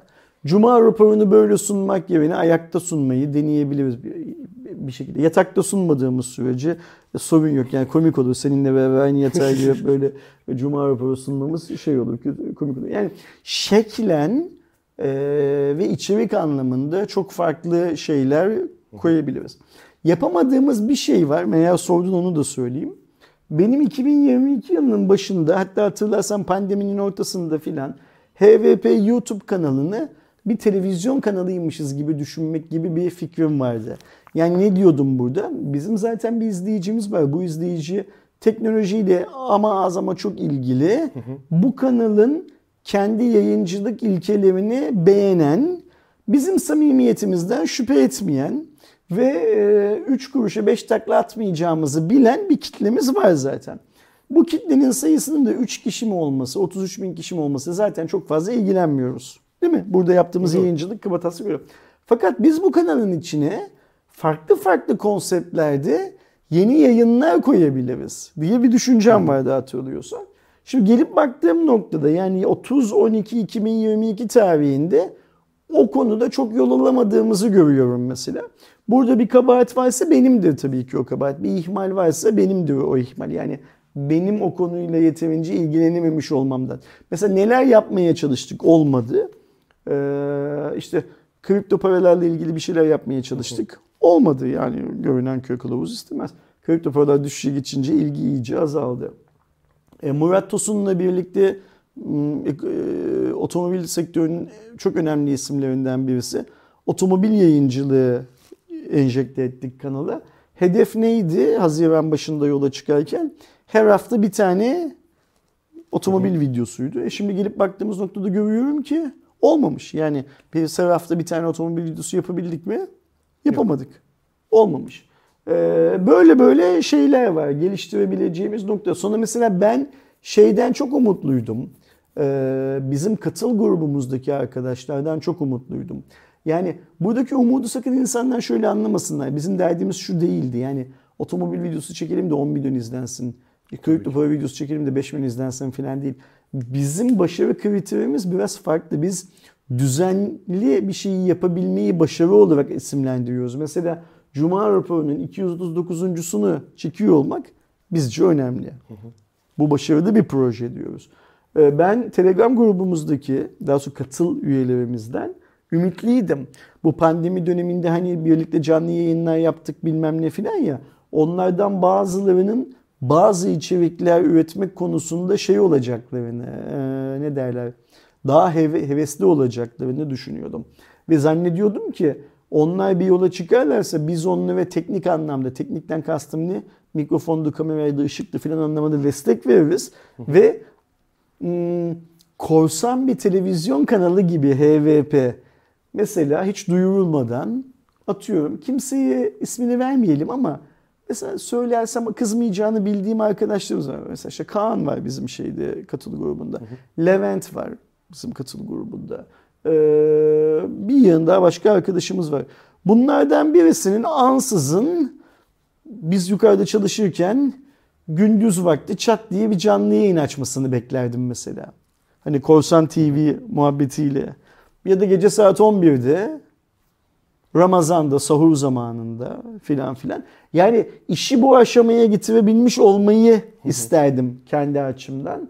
Ve derdim ki o zaman HVP'de bütün işi Aydoğan, Eren, Yıldıray Ersin, Can, Ece, Doğuş, Fatih yapmıyor. Biz dışarıdan da bir gücümüz var. Yani bir nevi bu şey gibi. Ömer Madvener'in Açık Radyosu'ndaki bazı işlerin kendi kendine hallolması filan gibi bir forma kavuşmuş olmasını isterdim HVP'nin. Ama geldiğimiz noktada olmadı. Burada da bir kabahat varsa, bir ihmal varsa o benden kaynaklanıyordur büyük bir ihtimalle. Yani katıl grubundaki arkadaşlarımızdan değildir, bendendir diye tahmin ediyorum. Öyle algılıyorum. Kabahatli birisini bulacaksam dönüp dolaşıp kendimi bulmam lazım. Fakat gönlümden geçen şey odur Aydoğan. Yani şimdi burada yapmak istediğim, kafamda başka bazı şeyler var. Onları dile getirip de hani böyle olayı biraz daha uzatmak falan istemiyorum ama benim aklımdan geçen şey, esas istediğim şey HVP ile ilgili şu. HVP hiçbir markaya, buradaki marka tek başına teknoloji markası değil. Hiçbir markaya muhtaç olmadan kendi hayatını döndürebilir formda olmalı. Ve HVP'nin içinde Hani böyle YouTube'un günde 3 tane maksimum video alabilirsin. Ben 3 video için notification gönderirim, diğerleri için göndermem falan yaptırımları var ya. Bu yaptırımlarını kendine dert etmeyen yayıncılarının olması gerekiyor. Yani mesela bizim kitap kulübümüz, HVP Kitap Kulübü böyle bir yayın. Şimdi dön bak, HVP Kitap Kulübü'nü kimse izlemiyor. Bu ülkede kimse kitap da okumuyor zaten. O yüzden izlememesi normal. Ama ne oluyor? Levent ve Derya canlı ile başlığıyla yapmaya devam ediyorlar. Yapsınlar. Ne güzel. Bunun gibi şeylere ihtiyacımız var bizim HVP'de. Çünkü bizim adetlerle işimiz yok. Tanelerle işimiz yok. Bizim bireysel olarak kitap okuyan 3 kişiye ihtiyacımız var. Yani Levent'le Derya olsun, onun yanında 3 kişi de kitap okusun. 3 kişiyle, 5 kişiyle iş yapıyoruz biz. Bize milyonlar lazım değil. Aklı başında 1000 kişi lazım bize. O yüzden hani gönlümden geçen şey YouTube kanalı olan Hardware Plus'ın, HVP'nin içinde daha farklı seslerin, daha farklı içeriklerin olması. İçeriği kaç kişinin izlediğiyle ilgilenmeden böyle bir içeriğimiz var mı? Var. Ne güzel. Biz bunu sadece HVP'de kendimiz yapıyoruz demekle ilgileniyorum aslında. O yüzden de ben 2023 hedeflerimizde belki bunu da hayata geçirmek açısından hani kendime Ersin ihmal etme, Ersin hata yapma, suçu üstüne alarak kurtulamazsın ve bunu yap görevini veriyor olmam lazım. Bu işle daha çok ilgilen görevini veriyor olmam lazım. Sen memnun musun HVP'de? HVP'de yapılan işten, HVP'deki kendi pozisyonundan, burada olmaktan mutlu musun? Ya burada olmaktan mutluyum zaten. Ama mesela 2022 yılı gerçekten sanki o pandeminin getirdiği şeyden mi, nasıl diyeyim, biraz daha böyle yavaşlıktan mı bilmiyorum, daha yoğunmuş gibi geldi. Daha çok böyle koşturmacayla geçmiş gibi geldi ama bunu yani, kötü manada daha çok çalıştık. Ya daha çok diyorsun. Değil de sanki daha böyle sonuçta hani içeriğin üretim de belli, şey de belli ama biraz daha böyle yoğunmuş gibi ya da daha farklı şeyler de var. Bu şeyle alakalı olabilir mi? Sen evini artık hani sitede değil ya, ofise gelip gitmeler senin için biraz daha zorlaşmış falan olabilir mi? Yani birçok şey değişmesi vesaire durumu da olabilir. Dediğin gibi hani taşınıyorum artık sürekli bu sefer. Yürüyüş mesafesinden metrobüs otobüse yani mesela geçtim. Bunu şunun için söylüyorum. Eskiden bizi grupta yazışırken sen mesela ofise geldim bir şey isteyen var mı derdin. Ben de derdim ki ne işin var lan ofiste? Abi işte bilmem niye unutmuşum. Çıktım yürüdüm. Bakkaldan da bir şey aldım. Aynen. Ofise doğradım filan. Hani bunun, bu böyle bir konformist bir şeydi, durumdu şey anlamında. Şimdi ise Kadıköy'de oturuyorsun. Aynen. Kavacığa geliyorsun. Az buz bir yol değil. Tamam çok da değil ama az buz da bir yol. Ya da en azından buradaki gibi bir şey değil. Evet. Ve senin İşe totalde konsantre olma zamanında yol artık mühim bir zaman dilimi. Evet. O sana şey yapmış olabilir mi? Zor gelmiş olabilir mi? Ya onun da tabii ki etkisi olabilir. O da bir şey sonuçta. Ben senin hayatını bu yıl geçmiş yıllara göre daha çok zora sokmuş olabilir miyim? Yok. Yok mu? Yok, onu da sanmıyorum. Ama öyle dediğim gibi böyle sanki daha şeymiş... yoğunmuş gibi hissettim. Yani bu şirkette hangi görevi yapıyor olursa olsun esas amaçladığımız şey herkesin öf bugün yine işe geldim dememesi. Yani evet işe gelmek kötü bir şey, iyi bir şey değil. Hiçbirimiz her gün işe gitmekten keyif almıyoruz büyük bir ihtimalle ama öyle iş yerleri vardır ki insanlar gitmek istemezler. Biz buranın öyle bir iş yeri olmasını istiyoruz ki insanlar gelmek istesinler değil. Geldikleri için kendilerini kötü hissetmesinler. Tabii ki de. Yoksa sevilecek iş yeri yoktur zaten. Yani hani hangi iş yerini seversin? Merkez Bankası Başkanı olsam Merkez Bankası'nı severim. Para basıyorum diye. Onun dışında... O bile şu an yani. Onun dışında bilemedim yani çok fazla ne olduğunu, ne bittiğini de. Ama hani burası keyifli olsun. İnsanlar burada evlerindeki kadar olmasa bile kendilerini rahat hissetsinler. Arkadaş olsunlar, dost olsunlar filan diye uğraştığımız bir yer. O yüzden de hani böyle... çok kalabalıklaşmamaya, şirket içinde kişilerden kaynaklanan sorunların insani ilişkinin önüne geçmemesine yani falan çabalıyoruz ya. O anlamda 2022'yi ben sorunsuz şey yaptığımızı, ne derler, geçirdiğimizi şey yapıyorum, düşünüyorum. İş anlamında yapılan işten de memnunum. Herkesin eline sağlık yani, çünkü burada dışarıdan bakıldığı zaman Aydoğan Show gibi görünse de aslında işler. Aslında HVP Show tam olarak yani. En çok ekranda görünen sensindir. Ya sayı olarak baktığımızda evet şey olmuştur. Hatta ben kendim hep diyorum benim işte YouTube hesabımda şeyleri tutuyorum. Hem sayıya bakabilmek için hem bir arşiv olsun diye. Toplamda zaten 1700 videoyu geçmiş hani okay. Şeyden beri. Dışarıdan her ne kadar Aydoğan Show gibi görünse de bizim de ufak tefek katkılarımız vardır. Herkesin yani bir şeyi vardır, katkısı vardır. Amaç bu zaten. Yani işin böyle olması zaten. 2023'te bunu daha iyi yapalım. Bizim daha iyimiz dediğim gibi bir videomuz 300 misli daha çok izlendi. 10.000 misli daha çok izlendi. Herhangi birisi herhangi bir yerde bizim yaptığımız işten bahsediyor filan gibi, yani türbünleri oynayan bir şeyimiz yok. Yayıncılık anlayışımız yok. Biz yaptığımız işi kendimiz beğendiğimiz sürece, evet, kendimiz sevdiğimiz sürece o videonun bir kişi bile izlenmesi, yani biraz önce dedin ya yapım ekibi bile gitmemiş filme dedin. Biz burada 9 kişiyiz. 9'umuz izlemesek bile, 10'umuz izlemesek bile, bir kişinin bile o videoyu izlemesi, biz o işi yaparken keyif aldıysak bizim için yeterli zaten. 2023'te eklemek istediğimiz şeyler var tabii ki kanala. İnşallah ekleyebilelim ve ben 2023 sonunda inşallah o işin sorumlusu benim, o benim yüzümden olmadı demek zorunda yapmayayım, kalmayayım. Cuma raporunu çektikten sonra ofiste birbirimize aldığımız yılbaşı hediyelerimiz var. Biz yılbaşını kutluyoruz. Bunu açık açık söyleyelim. Biz tıpkı İstanbul Anlaşması'nın yürürlükten kaldırılmasına karşı olduğumuzu açık yürürlükle söylediğimiz gibi yılbaşını da kutladığımızı söyleyelim. Birbirimize hediyeler vereceğiz. Sonra böyle bir altın günü edasıyla sanırım bir şeyler yiyeceğiz. Ondan sonra ofisi terk edeceğiz galiba, değil mi? Pazartesi gününe kadar cumartesi pazar tatil yapacağız. Yani yılbaşını kutluyoruzdan kastımız bu aslında. Pazar akşamı da eğer yapabilirsek, organize edebilirsek canlı yayında her pazar yapmaya çalıştığımız gibi arkadaşların karşısında oluruz. Kendinize iyi bakın. 2022 muhasebenizi yapmaktan lütfen çekinmeyin. Kesinlikle. 2022'de yaptığınız hataları 2023'te yapmamak için nasıl önlemler almanız gerektiğini en iyi sizler biliyorsunuz. Kendi koyduğunuz hedeflerinize ne kadar yaklaştınız. Mutlaka 2023 için bir hedef koyun kendinize. Yani. Daha çok yiyeceğim, daha az yiyeceğim. Daha çok çalışacağım, daha az çalışacağım. Daha çok kalp kıracağım, daha az kalp kıracağım filan gibi. Mutlaka bir hedefiniz olsun. Hedefin iyi ya da kötü olması çok önemli değil. Mutlaka bir hedefiniz olsun. Hayatta mutlaka bir hedefiniz olsun. Ve Allah hepimize ömür versin. 2023'ü de yine hep birlikte burada, orada, şu duvarın önünde, bu setin önünde filan birlikte geçirme şansı yakalayalım. Önümüzdeki hafta brand new yeni yılın ilk Cuma raporunda, yani 240. Cuma raporunda karşınızda oluncaya kadar kendinize iyi bakın. Mutlu yıllar. Hoşça kalın, mutlu yıllar.